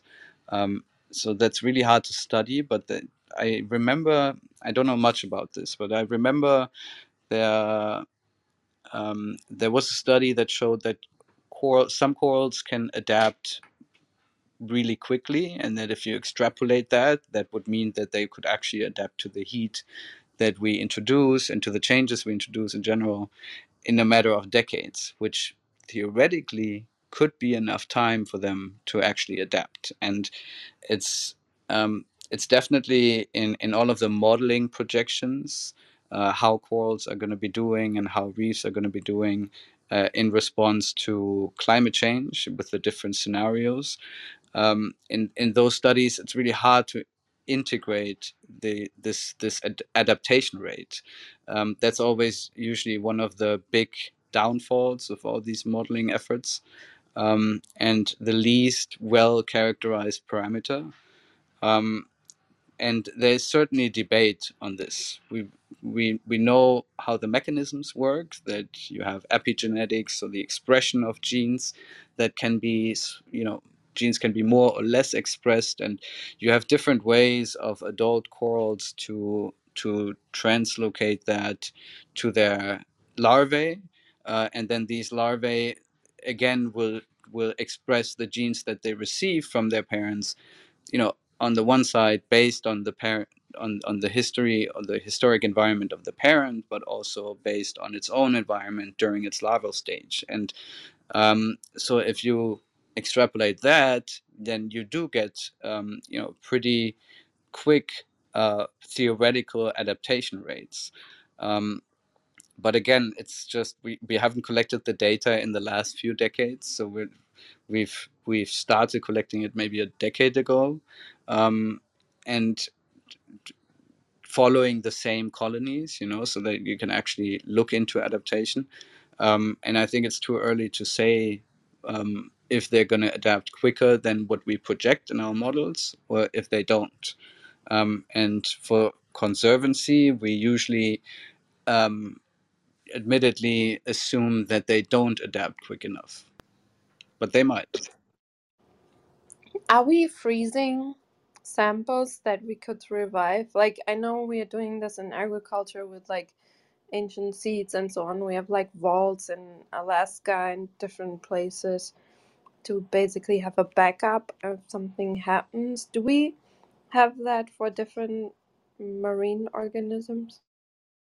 Yes, we actually have that in um, Curacao, where I did most of my field work. There's a foundation called the CARMABI Foundation, and one of my PhD colleagues slash advisors is actually uh, the head of this department, and they um, they do incredible research there. They're basically the hub of in the world um, training everyone how to do this. Um, yeah this whole larval propagation so they they train people how to how to go out diving collect the gametes the the eggs and the larvae when these corals um, spawn and then how to process them in the laboratory and then how to make sure they survive let them settle on artificial tiles and then dump all of those back on the reef in order to assist them with with the recovery process when there's like you know when there was a big bleaching event and you want to sort of kickstart your your recovery then this can be a way to do that if we manage to scale that up Wait, um, hold on. Uh, quick question. Well, can't you just the, the problem with that process is you're coming in after the fact, right? Uh, the bleaching begins, and then you got to catch up. So, why not do that process ahead of the time? And then my question is, if it's spitting out these larvae, can you make it produce fast and like make a lot of larvae? And is that larva potential food for any other? I don't see because if you farm things, right? Like we're never gonna run out of chicken, right? Like chickens are not gonna go extinct. Neither are cows. Neither are anything that's farmed, right? Um, so uh, I, what I hear there is a potential farming process that is uh, outside of the uh, ocean, right next to the ocean, on you know, uh, and that farming process. If we could take the coral reef and create basically a literally a farm on the on, on you know an artificial farm um, to have backup and whatnot ahead of time, but also to potentially uh, uh, have a, a food source. You know, I don't know. I don't know if those if it makes sense to do that, but it sounds like if you got a biological process, you can do it all in the saltwater ocean. You know, can't can't can't you Yeah, yeah. some farming? Well, as a food source, I think it's not feasible. You can just make some shrimps. It's much easier than to uh, go and collect coral gametes and, and rear them in the lab because it's quite an expensive process, which is also why it's so hard to scale up. Um, but uh, let me quickly um, answer Katarina's question, and then I, then I go back to this. Um, they're so what they're doing at CARMABI is, and there again, we're quite quite early. So there, for for many of the coral species that are out there, we don't even know when they spawn. So we don't even know which nights we have to go out because they do that at night um, to actually collect this the eggs and the sperm that they release. Um, so they're trying they're finding out at which nights these corals sperm and they um, uh, spawn. And they find for one species they found that um, there were certain colonies that were spawning at one time of the year and then there was another there were other colonies of the same species so you look at the genes same you look at the morphology same you look at the beh behavior all the same except these other colonies would spawn half a year later. And it doesn't really make sense for why there would be this divergence. But one of the things they did is because they do freeze up these these bundles of eggs and sperm uh, and we cryopreserve them. And especially exactly for what you said katarina in order to have these backups and not lose these species. So for many of them we have cryopreserved uh, gametes but for, for for many species we don't yet uh, so they're building up this base. Um, um, and th- what they managed to do for this one species is they collected the gametes from one of the species, cryopreserved them, and then collected from the other species, and they merged them in the lab. Uh, from the from the other colonies of the same species, and they would merge them in the lab. So now we have hybrids and it's going to be interesting to see what happens to these or what's up with these colonies um, and we're hoping to find out why there would be this divergence by actually you know making hybrids of them um, but that's an interesting thing that came up in my mind when you asked that question katarina Oh, yeah, that's really interesting. And also the behaviors, like the sneezing. And so, a sponge, is it considered as an individual or is it like units? And then the interesting question from a to solve, you know, there's we had the discussion with Dr. Levin and also with other um, speakers that I had, like another biologist that I had, and AI people. Like, how many units do you need, and how tightly connected do they have to be to generate an individual that makes like a behavior that makes sense? Like, when you grow these corals, because you were talking about behaviors and and sponges because it's such a different system right to what we usually studied like mammals and, and, and or at least vertebrates. Like how many individuals do you need? Like how big does it have to be to create like a sneezing behavior or something? I don't know what the coral behavior is but um yeah do you do you know like how large like what's the limit? Did anyone check like how many units it has to be consisting of? Um, no because um, from a so a sponge one big blob of sponge is one individual. So um, you can cut it in half and then you have two individuals. So it'll just grow keep growing right? You just need a small piece. And as soon as as long as it has some of these canal structures it will survive and and then grow. Um, so it's it's just one big blob of tissue. Um, and you know some of them grow in vase shapes some of them grow tube shape like the ones we studied here. Uh, some just form sort of carpets contouring the the, the substrate.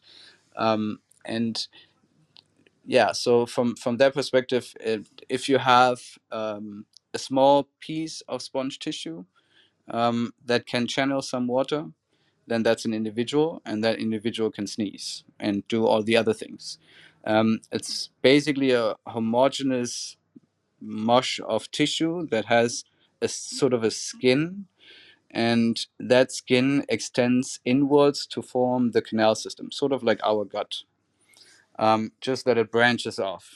Um, and you have all these branches within the tissue where water is channeled. Um, so that's how a sponge is composed.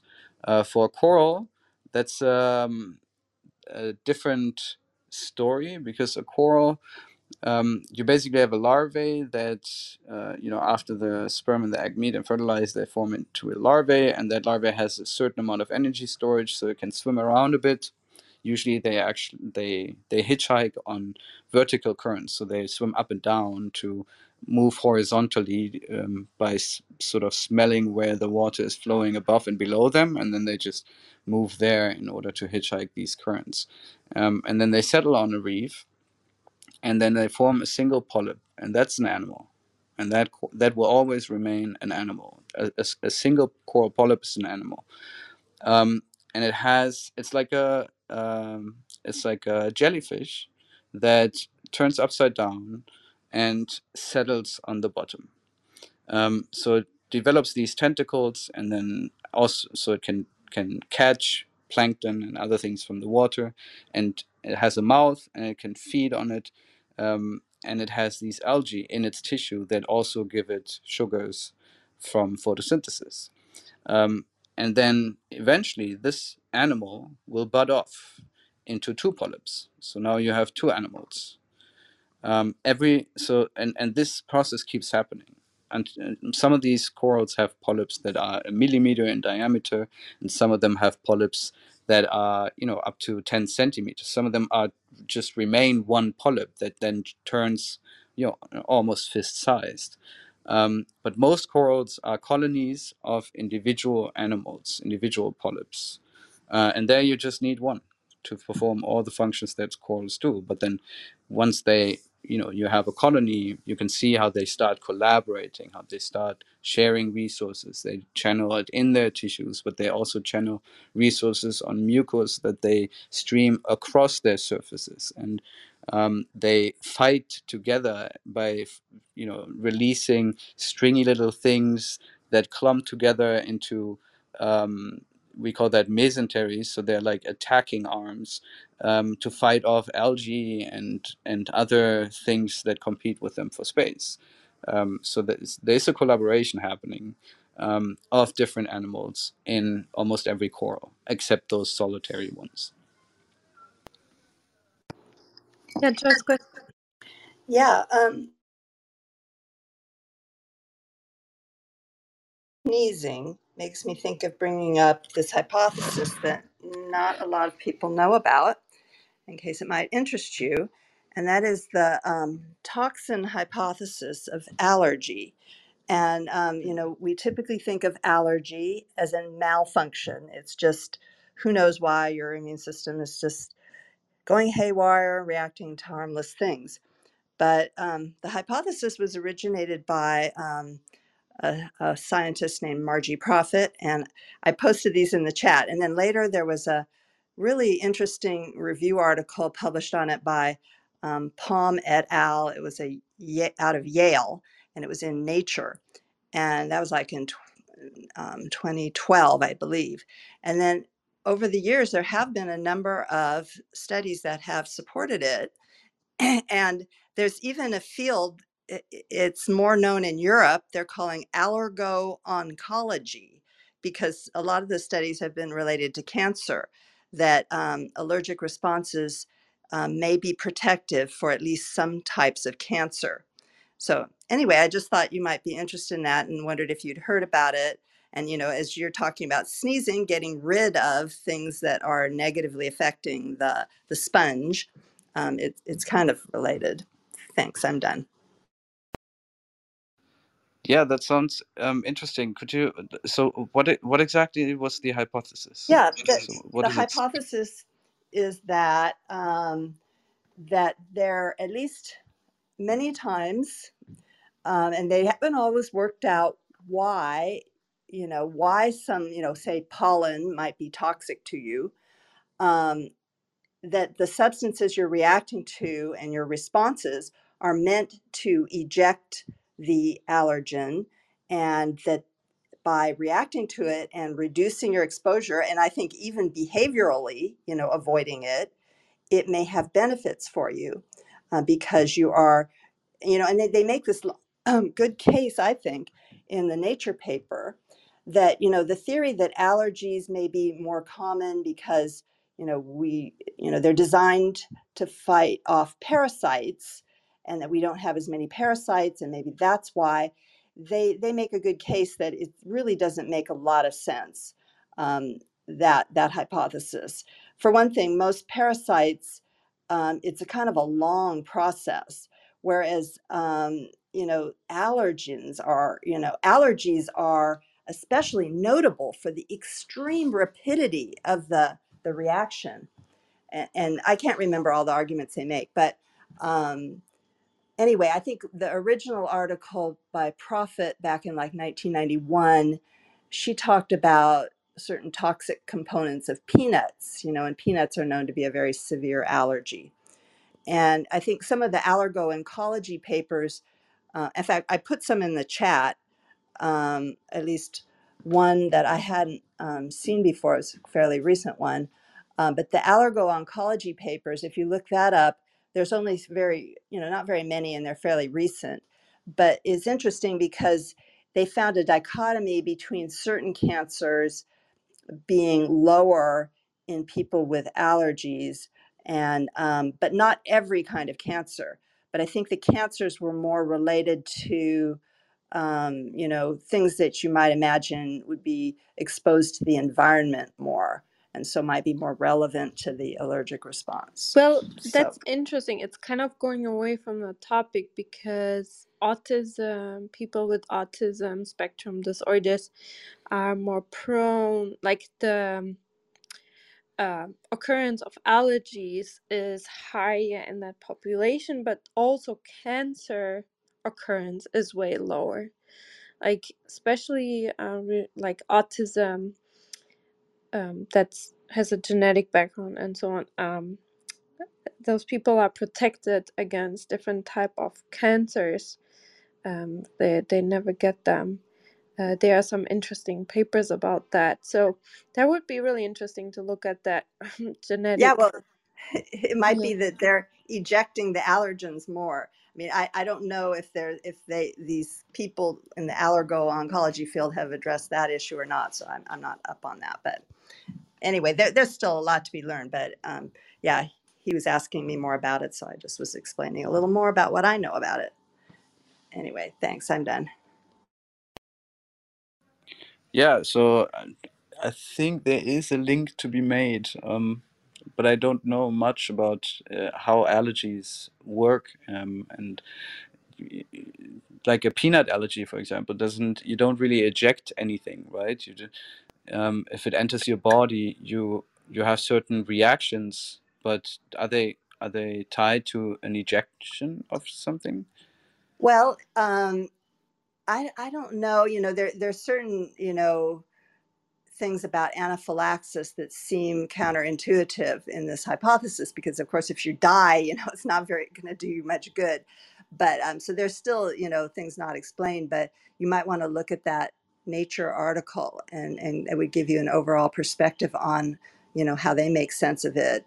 But for one thing you know if you can imagine if your throat starts swelling and you you get discomfort you're going to stop eating it. Um, so, but the anaphylaxis clearly is an overreaction because, um, you know, if you, like I said, if you die, it's not going to do you any good. But if you were to, if you were to stop eating it, then that would do you good. Um, if you didn't get to the point of dying.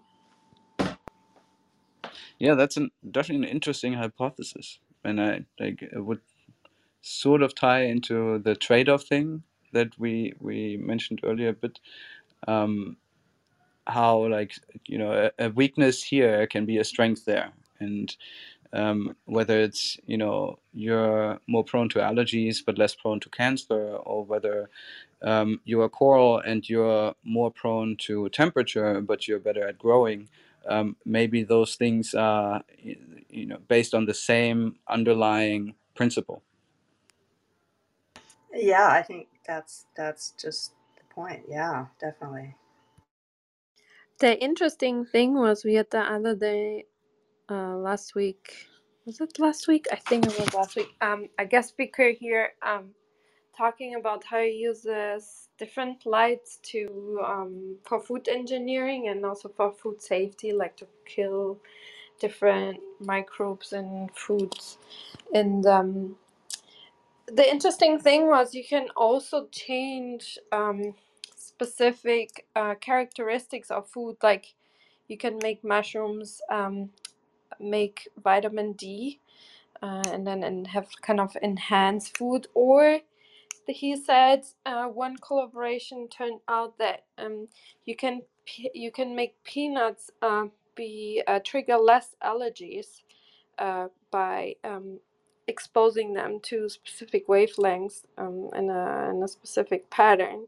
So that's kind of really interesting, and then um, it kind of connects together that also what um, Michael Levin says. He says we have like this library of genes and then what type of proteins we can make but how you really use them it's kind of the key we don't necessarily need to change the library itself if we change the environments in a specific way we can make um, organisms uh, completely change like how they're using their genes and this is just you know he does it in a very um, you know he uses machine learning and all this stuff to design this like xenobots and stuff like that but this is kind of a different way of um, doing this which is kind of really interesting to me and it goes back to how we can help the coral reefs and the environment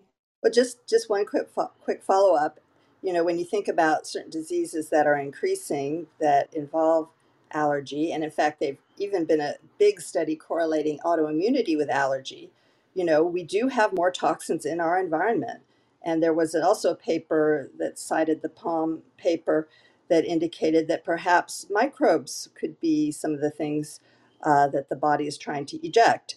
And there is known allergy to bacteria and fungi, although it's not very much studied, I would say. Anyway, thanks, I'm done. I had a quick going back to this idea of um, the same species spawning at different times. I was wondering if that could be linked to local conditions, and also there's a human agriculture technique called succession sowing where you sow seeds throughout a time period so that you have continuous availability of the resource. Could that also be a potential reason for this to be happening? Too much too much availability of the resource, you said? Well, to to have a so you you uh, sow coriander um, ev- once every month or so, and that way you can always have a supply of coriander. Could the coral be doing something, of, um, or the sponges be doing something of this nature to continuously be having um, more offspring? Um, yeah, so you mean feeding them basically, providing like an additional source of nutrients or energy um, to help them cope and reproduce, yeah? Yeah, is that um, and do we do we have a like a lot of data on this? Has this perhaps changed over the course of human observation? Um, data definitely exists. I actually published a meta-analysis once where I um, collated some of that. And if you combine all of the data from different studies and you look at, okay, they put some corals in aquaria and they you know, fed them this amount of uh, Artemia shrimps and then they gave them this amount of light and then they increased the temperature or they um, made the water more acidic and they looked at how the corals would react. And then you take all of these studies together and you see what um, you try, you correlate the response that was measured in these studies with the amount of food that these corals received in the form of shrimps or you know, tiny tiny little shrimps that they can catch with their tentacles or um, or some extra light. Um, well, light was a more complicated response, but like with with extra food, it would help them. So they would actually so the the effect you were describing does kick in in the laboratory when you make these experiments. So the more food you give them, the better they cope. Um, so theoretically, yes, you could uh, sort of attempt to increase the amount of particulate food that is available on reefs. Um, that's actually, yeah, I think that's an interesting idea. Maybe some people do that already, and I just don't know. Um, but yeah, that, that would definitely be worth looking into.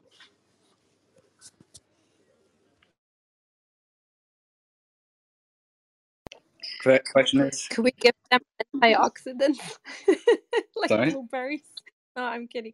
Uh, could we give them antioxidants like feed them blueberries? No, I'm kidding. You know, we are actually there's there's armies of divers that are applying antibiotic ointments on corals, especially in the Caribbean right now, because we have this new type of coral disease that is just um, yeah, crossing the whole Caribbean and killing corals.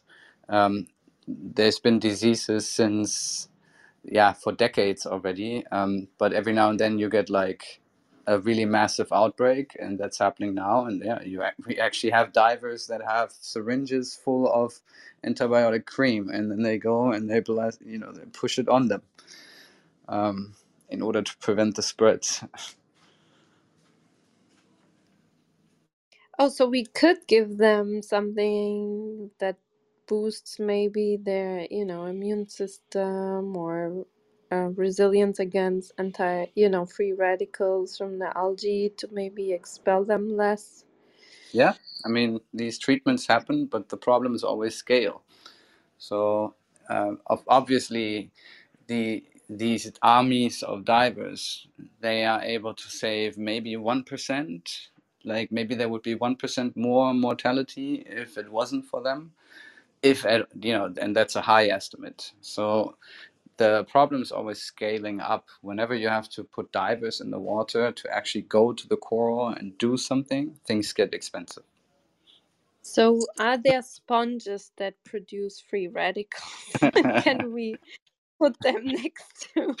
now we're talking. So you know, un- Is there an opportunity for ROV application of, uh, you know, like an, an autonomous ROV um, machine that can apply the the antibacterial to the reef? oof, um, yeah. If if you can have an army of um, robots that deal with the uh, salt water, that deal with the pressure, that um, remain stable in sometimes turbulent currents, and then apply an ointment to a fine coral that is easily damaged. Um, I don't want to be pessimistic, but that's that's a hard machine to build, especially if you have to build a lot of them. Uh, not if Well, we, we Not had impossible. this um, robot um, researcher here that made this um, hands, flexible hands that you can 3D print, and it's like available um, to the soft, very fine tuned hands uh, that you can 3D print and use actually with air pressure. But I would say you could do that also with um, with water pressure um, to make this very soft, fine tuned um, hand movement. what if Yeah, it's just not um, it's just not that easy to make robots that operate properly on, in salt water at you know 20 meters depth because um, it's it's very expensive to make these leak tight housings. Um, and if you want to build an army of it, it would not be scalable from that perspective. Wait, hold on, hold on. How to do it? I know how to do it. Hey, um, Ben, remember the dude we had that was making the um, gosh, what was his name? He, he was making the robotic fish. Yep. Was you remember him? And he was talking about making swarms, right? Um, so we got to hook him up with Nicholas here because they're trying to figure out how to save a bunch of coral. I mean, those are animals. Those are like little pets down there that just don't have faces. Imagine little kittens and doggy faces on the coral. Each one of them is an individual animal. A lot of them are dying, and so they're basically going out and doing a lot of uh, uh, functioning things. Like for example, it'd be nice to have these things swarm out. And he was talking about surveillance. Remember uh, putting like doing surveillance? Like perfect, boom, put some sensors in there, swarm these fish robots out, right? Um, by the way, Nicholas, there's this guy here on Clubhouse we met. That's what he does. He's, he's working on. He's he, he's ambitious. He's going after like swarms of fish to mimic the fish, and basically have swarms of these things underwater but based on what you're talking about, that application of what he's making, just to be able to detect when the cucumbers spawn, as an example, right? If you can have uh, surveillance down there, uh, checking them out, that'll be kind of cool. And then going in and doing the application of the antibiotics, right? The injections, that would be also pretty cool. So with the with the spawning observations, absolutely, that's that's a great idea. I think um, with the with the application of the um, antibiotic ointment. Again, I think there's there's a lot of complications still. Like these reefs are also incredibly complex from a structural perspective. So you so you often have corals that grow under ledges or in little cavities. Um, so reaching those would be you know always a challenge. Um, there's always the risk that you then also create damage because you bump into things. I have um, I have a question about like could you apply a food paste and an antibacteriological in a gel format that gels in the water, kind of like fish eggs do or fish poop. Um, that that way it gets applied in a cloud formation, similar to the way fish spawn. Would that be effective enough? That is, I, I've actually just seen a study uh, a couple of weeks ago, or, or a couple of months ago, um, where people do that. So they they put these little packets um, of antibiotics and it slowly diffuses into the water. So it's like a, a long-term treatment. You, you need a diver place it there once. Um, alternatively, just dump them um, over the reef from the boat, and then they release it slowly over time. But then you need to be sure that you know your antibiotic isn't general enough to like kill a lot of other things. Um, yeah, that's I think the challenge. But people are doing that. Okay, so the stuff we were talking about earlier would be fun to bring in uh, Ben into the conversation. Remember how we are talking about? Okay, so Ben, these sponges. Uh, so uh, Nicholas here is like a, a top scientist in uh, in his group, is or like the top scientist in the sponges arena. And what we gather is um, basically there's not that many people doing this and a ton of sponges to study and they're pretty cool right? Um, they actually sneeze and um, produce so i'm like they, they could they could be like water pumps potentially and i was uh, questioning uh, this is, would be just a fun area to go down and see if we could play with it. Can you inject them with growth hormone make them big and then i got water pumps that are pumping out water because they sneeze it you know and it'd be interesting nicholas if you could tell us maybe the the numbers around the sneezing and if you extrapolated that up like what does that mean in terms of kinetic energy that we could transfer into uh, uh, electrical energy if we wanted to create a big old farm of uh, cucumbers pumping water and uh, capturing that energy? Uh, in terms of energy i don't think anyone has quantified it yet. Um, we, again we know the flow rate of about 50 species so how much they pump um, and as far as I know, for many of them, I am the only one that has actually tried to estimate how many of them are on a reef.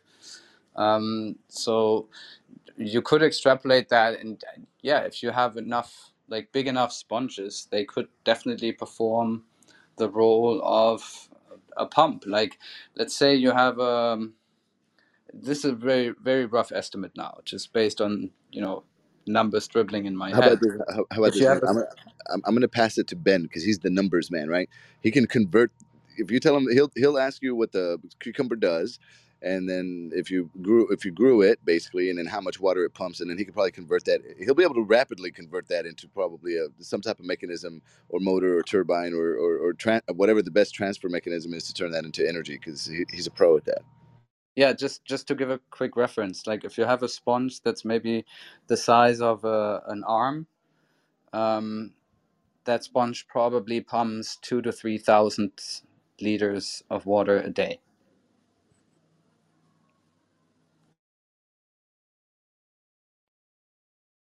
Ben, you there?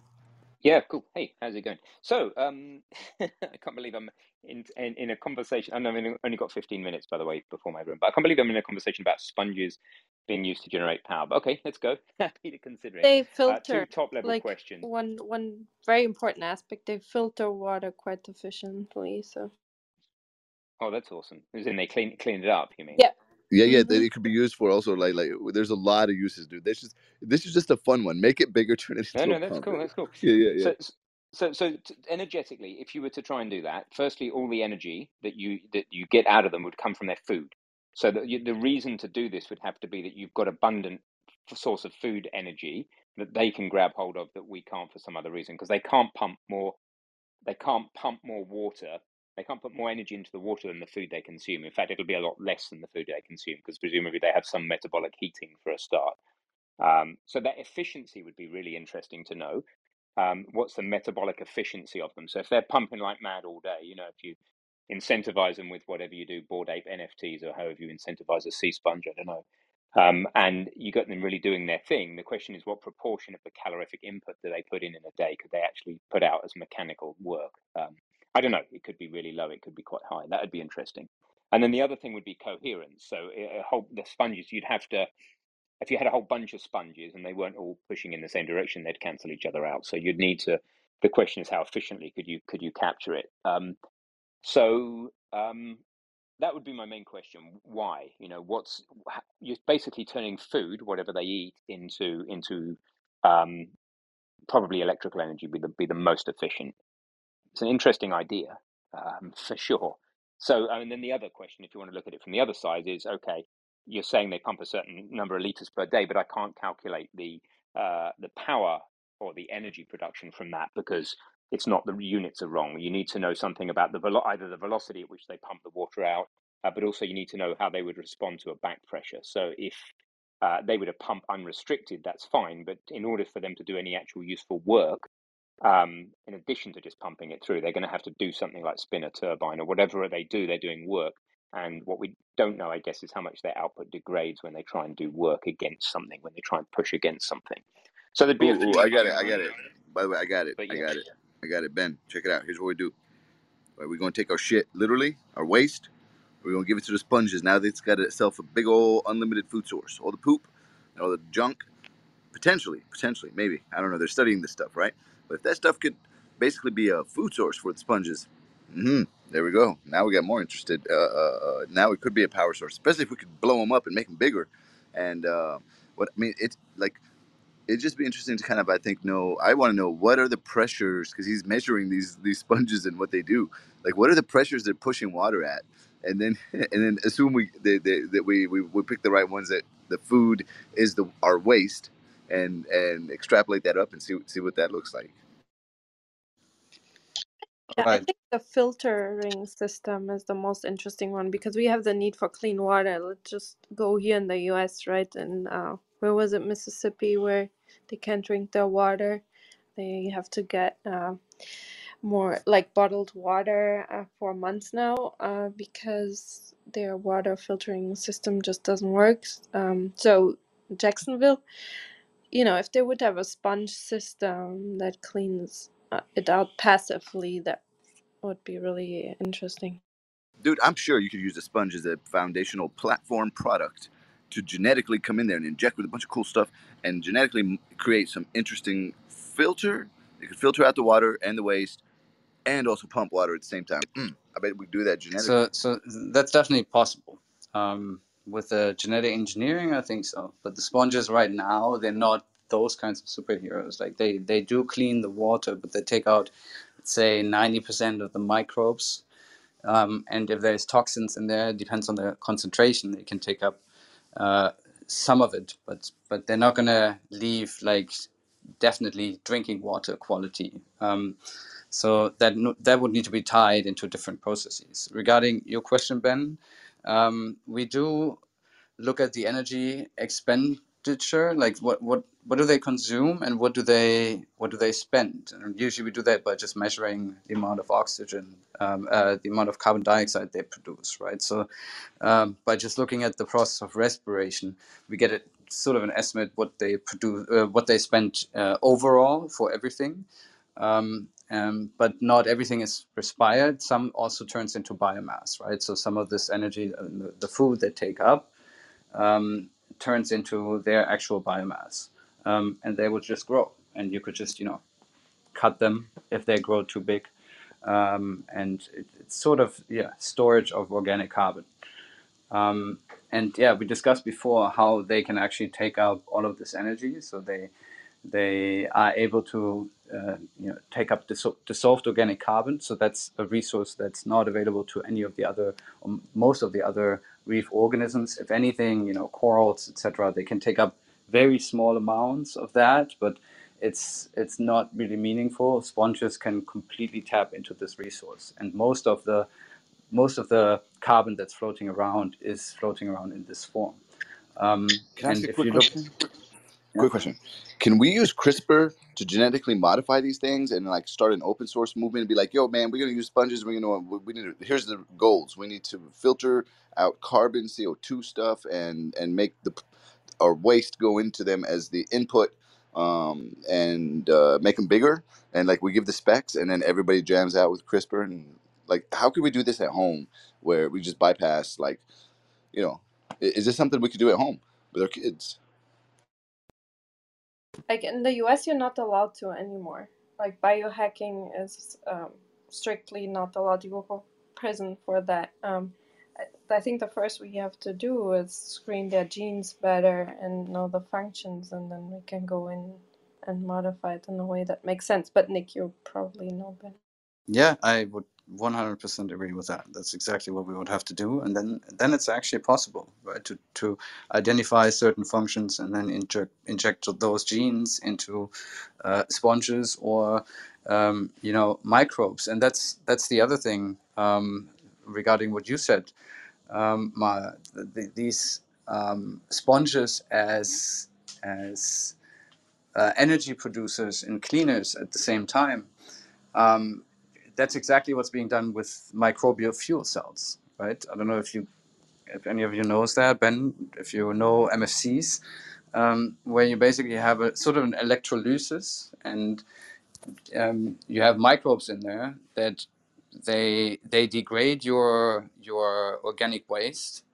Uh, so we could literally clean our poop um, and at the same time produce energy because they you get the potential difference from their activity and you can harness that energy.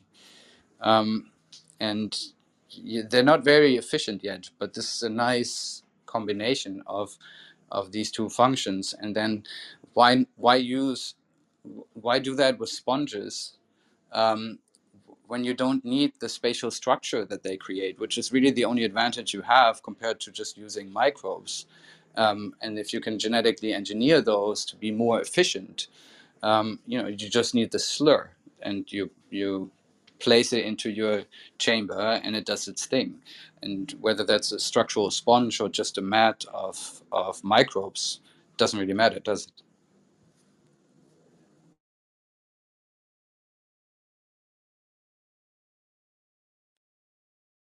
So awesome, awesome, interesting conversation. So I did a quick calculation, assuming a sensible number of psi, pounds per square inch of output. These things, even at a thousand liters a day, are not going to produce a lot of power, uh, like measurable in watts at the most, like one watt on the order of one watt. So I think direct pumping power production probably isn't isn't there. I'm not sure they're going to appreciate being strapped to a machine and uh, and back pressured.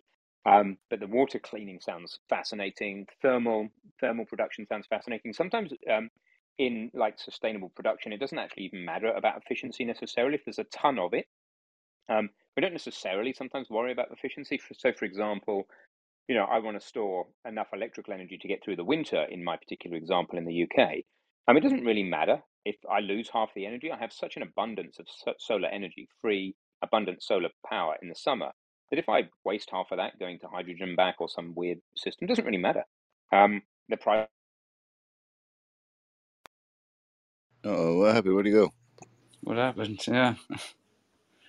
Um, Interesting calculation though. So and and he's probably about right. Like a watt. Uh, He's back. There he a goes. No, a by, by, by the way, Nicholas, the room we would do later, the, the one we were talking about. Oh, by the way, um, Ben, just so you know, we're gonna do a room later in Pillar Trap, Nicholas. So we're I'll, I'll put you in a group and we'll we'll schedule the the session. Cool. I'll be listen only later. But sorry, I I, I switched to Club Deck in order to start getting ready to do my room, of course that kills me. Um, so yeah, what I was just saying is sometimes efficiency doesn't doesn't matter actually. You know, sometimes you you've got so much of an abundance at one time that just being able to store or, or, or defer to to somewhere else in space or time. I don't mean that in a woo woo way. I mean later or somewhere distant. Sometimes if you've got an abundance in place A in space or time, um, and inefficiency in getting it to place B is not necessarily an issue. Um, if you see what I mean. So, just as a thought, we don't necessarily care about abundance all the time. But uh, anyway, I, I mean, not abundance, efficiency. But uh, I better run to, to my room. Um, but uh, fantastic, and I've followed you, and I'd be interested.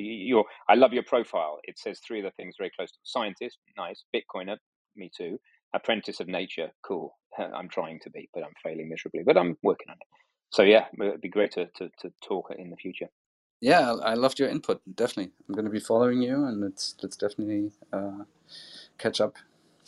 Yeah, thanks, and thanks, Katrina, for hav having me here. And yeah, I run like rooms on sustainable living at this time now, now every weekday. So I'm about to go off, and we have an Indigenous person coming in to talk to us. So I better go and uh, learn from them. They know far more than I do about how we're screwing the planet up. So see you soon. Cool. Bye. Thank you. Yeah, I think um I Wait, wait, hold on, hold on. Before you before you run off, Ben, uh, just real quick. Hey, can you tell us? Hey, so you're doing the room right now in like four minutes, right? What's what's the room on? What's the topic today? Le learning from Indigenous people. We have an Indigenous tribes person coming over to tell us uh, what we're doing wrong. I think we should probably Uh, prick our ears up because they're the ones suffering from our actions. Be interesting. That sounds super interesting. Oh, his rooms are fascinating. Yeah, everybody here, like I would say, strongly recommend you follow Ben. Uh, he has cool rooms that he does, and uh, he'll have one starting in four minutes. So follow Ben and check out his sustainable rooms. And he's got like an entire series of like what fifty plus of these Yeah, things. nearly sixty. Yeah, and we've had like we get near we get on the order of a thousand th- people through each one, which is weird considering it- they're they're such almost esoteric topics. But anyway, people seem to like them. It's because of the guests. We have such good guests come on, um, like Albert here in the followed by speakers, like uh, like Joyce here on stage, like uh, like everybody who comes really. So it's the guests that make it. So thanks everybody. Anyway, I better go run this puppy. So see you soon. yeah, so thank you so much again, Nick, uh, for coming and for amazing research.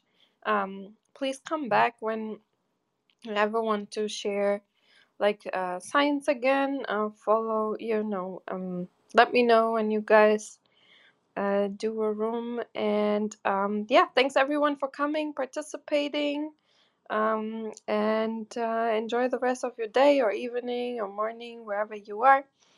And uh, we'll have a room again on Friday this week, um, which will be um, with Valtteri Wikström. He uh, found out that um, interbrain synchronization from people that are far apart um, of each other uh, when they do online gaming, and he studied that, and I think it's really interesting. Um, you know how brains synchronize when they are doing similar things. Uh, it can give. I think it will give you us a lot of insight about the effects it has on us on a larger scale. Um, you know, the more we kind of ex- like the more the humanity is exposed to the media and the same stuff. Like we had Miguel Nicolelis here and Ronald Cicurel talking a little bit about it, how our brains will adapt to that and kind of all become the same, and what will happen to creativity and different ways of thinking. So I know that he maybe didn't think of that when he was doing the research, but I'm really interested to ask him these questions um, based on the synchronization because that's kind of the first hint that Miguel Nicolelis and Ronald Cicurel were kind of right. Uh, so keep your brain diverse. Go to the ocean like Nick and maybe save some some corals on the way and do different things. And um, yeah, I wish you all a great day and hear you all back soon, hopefully. Thanks, Nick. Thanks, Katarina. Thanks, Maha. Bye. Oh, you're welcome, guys. And Katarina and Nicholas, check your back channel. Let me create a group message with both of you and Ben, and we'll uh, find a day that works for all of us uh, for the deep dive. Perfect. Okay, I'll close the room in three, two, one. Bye, everyone. Thank you.